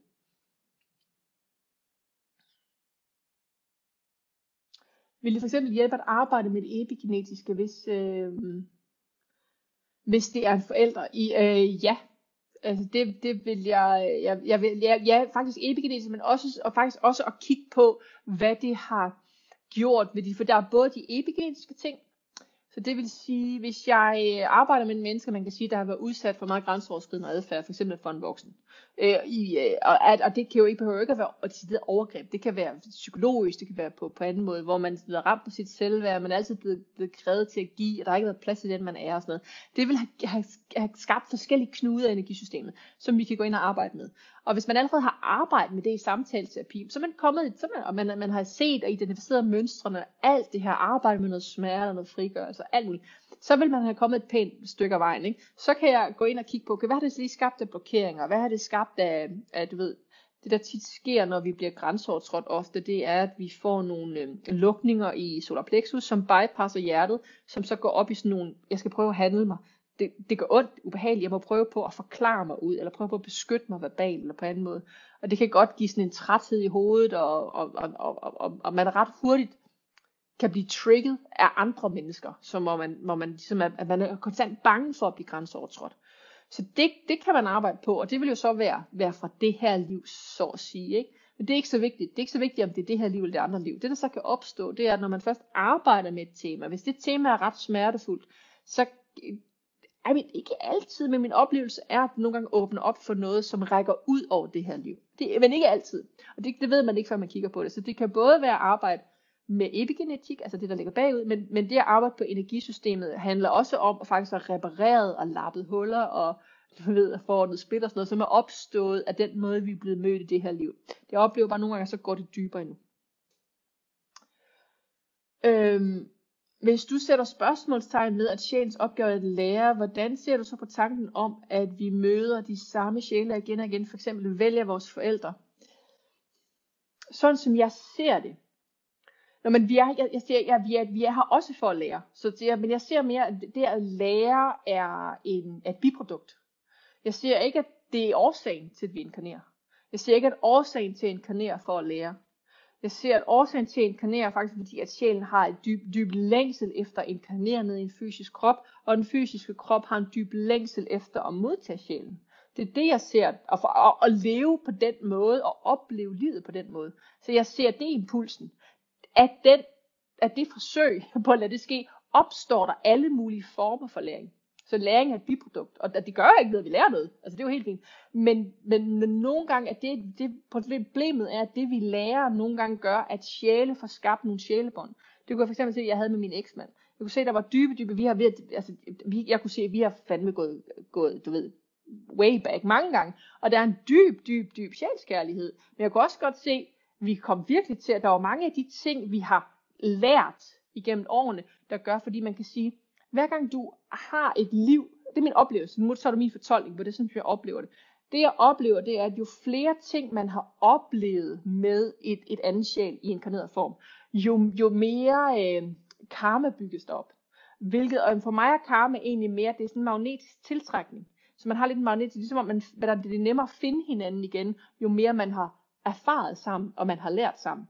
Men noget af det, man har lært, nogle gange er det, man har lært, det er at behandle hinanden af helvede til. Altså fordi vi, vi er inkarneret i forskellige tidspunkter med meget lidt bevidsthed. Så der er enormt mange i dag, det der med at lære, det er jo ikke kun bare sådan, nej, hvor er det dejligt at møde en gammel kendt øh, ven igen. Der er også alle mulige gamle traumer, reaktionsmønstre, der kommer med også, som man jo har lært. Så meget kunsten handler faktisk om at aflære. Så du ved, så det for, for mig var det jo det både det her at møde en, som jeg, altså var så genkendelig for mig, samtidig med at vi havde nogle dynamikker, som vi fik landet rigtig meget af det og sådan noget. Det var, det var rigtig fint og godt, men det var bare meget interessant for mig at se sådan, gud, jamen det er jo min, det er jo en, jeg kender, så vi skal jo være sammen. Og det er bare sådan, men når jeg til sidst begyndte at arbejde, kunne jeg godt se, nej, hov, jo, det er rigtigt, vi mødte hinanden, og der var alt muligt her. Men jeg kunne godt se, at på et tidspunkt skulle vi altså ikke være sammen mere. Så hvis jeg, op på sjælsplan var der dyb kærlighed, men der var mange ting, vi skulle, vi skulle karma afvikle sammen. For vi havde fået ekstremt meget karma bygget op sammen igennem de her liv, som vi var nødt til at få os tykket igennem. Så, så, så jeg ser det mere, at læring opstår, og at når vi møder hinanden igen, jamen så er der jo selvfølgelig rig mulighed for, at der kan udfolde sig af mulige ting. Og jeg ser også lidt, at det er svært at, altså karmabånd føles vanvittigt magnetiske. Øh, det, derfor betyder det ikke altid, at hvis vi møder en, skal så holde med tiden, at hvis vi møder en, at vi så skal være sammen med vedkommende. Nu kan jeg se, der kommer et endnu spørgsmål, men vi er 11 år. Det, jeg skal nok, øh, jeg kan se, du har et spørgsmål, og jeg er nødt til, til at slutte for nu, fordi I skal jo også, I skal videre teksten. Øh, men jeg skal, jeg, jeg skal nok besvare dit spørgsmål derinde øh, på skrift. For nu vil jeg lade andre slippe her, for jeg havde jo egentlig lovet at, at slutte kl. 12. Men apropos det der med, øh, med hvordan man mødes som sjæle og sjælsbånd og sjælsaftaler og sådan noget. Det kan godt være, det er noget, jeg laver et, et lille foredrag på et tidspunkt, fordi i forhold til, hvordan jeg har set det og fået det fortalt i, sådan, du ved, i spirituelle termer, så er min egen oplevelse, at det blevet udvidet en del. Øhm, og det er jo ikke for at sige, at min oplevelse er, at det er men det kan muligvis også give nogle brudstykker til, at, at ja, vi lærer noget sammen, men lige nu handler det faktisk om, at det handler om nogle gange at aflære nogle af de ting, vi har lært sammen. Altså faktisk, det handler faktisk om at bryde nogle dynamikker, som er opstået kvæg de læringer, vi har haft, haft sammen hvor læringen bliver et biprodukt af, at, at spirit inkarnerer i ønsket om at, at, at, at, at, at inkarnere helt ud i uh, stortåen. Det er dejligt at se jer. Tusind tak for nu. Øh...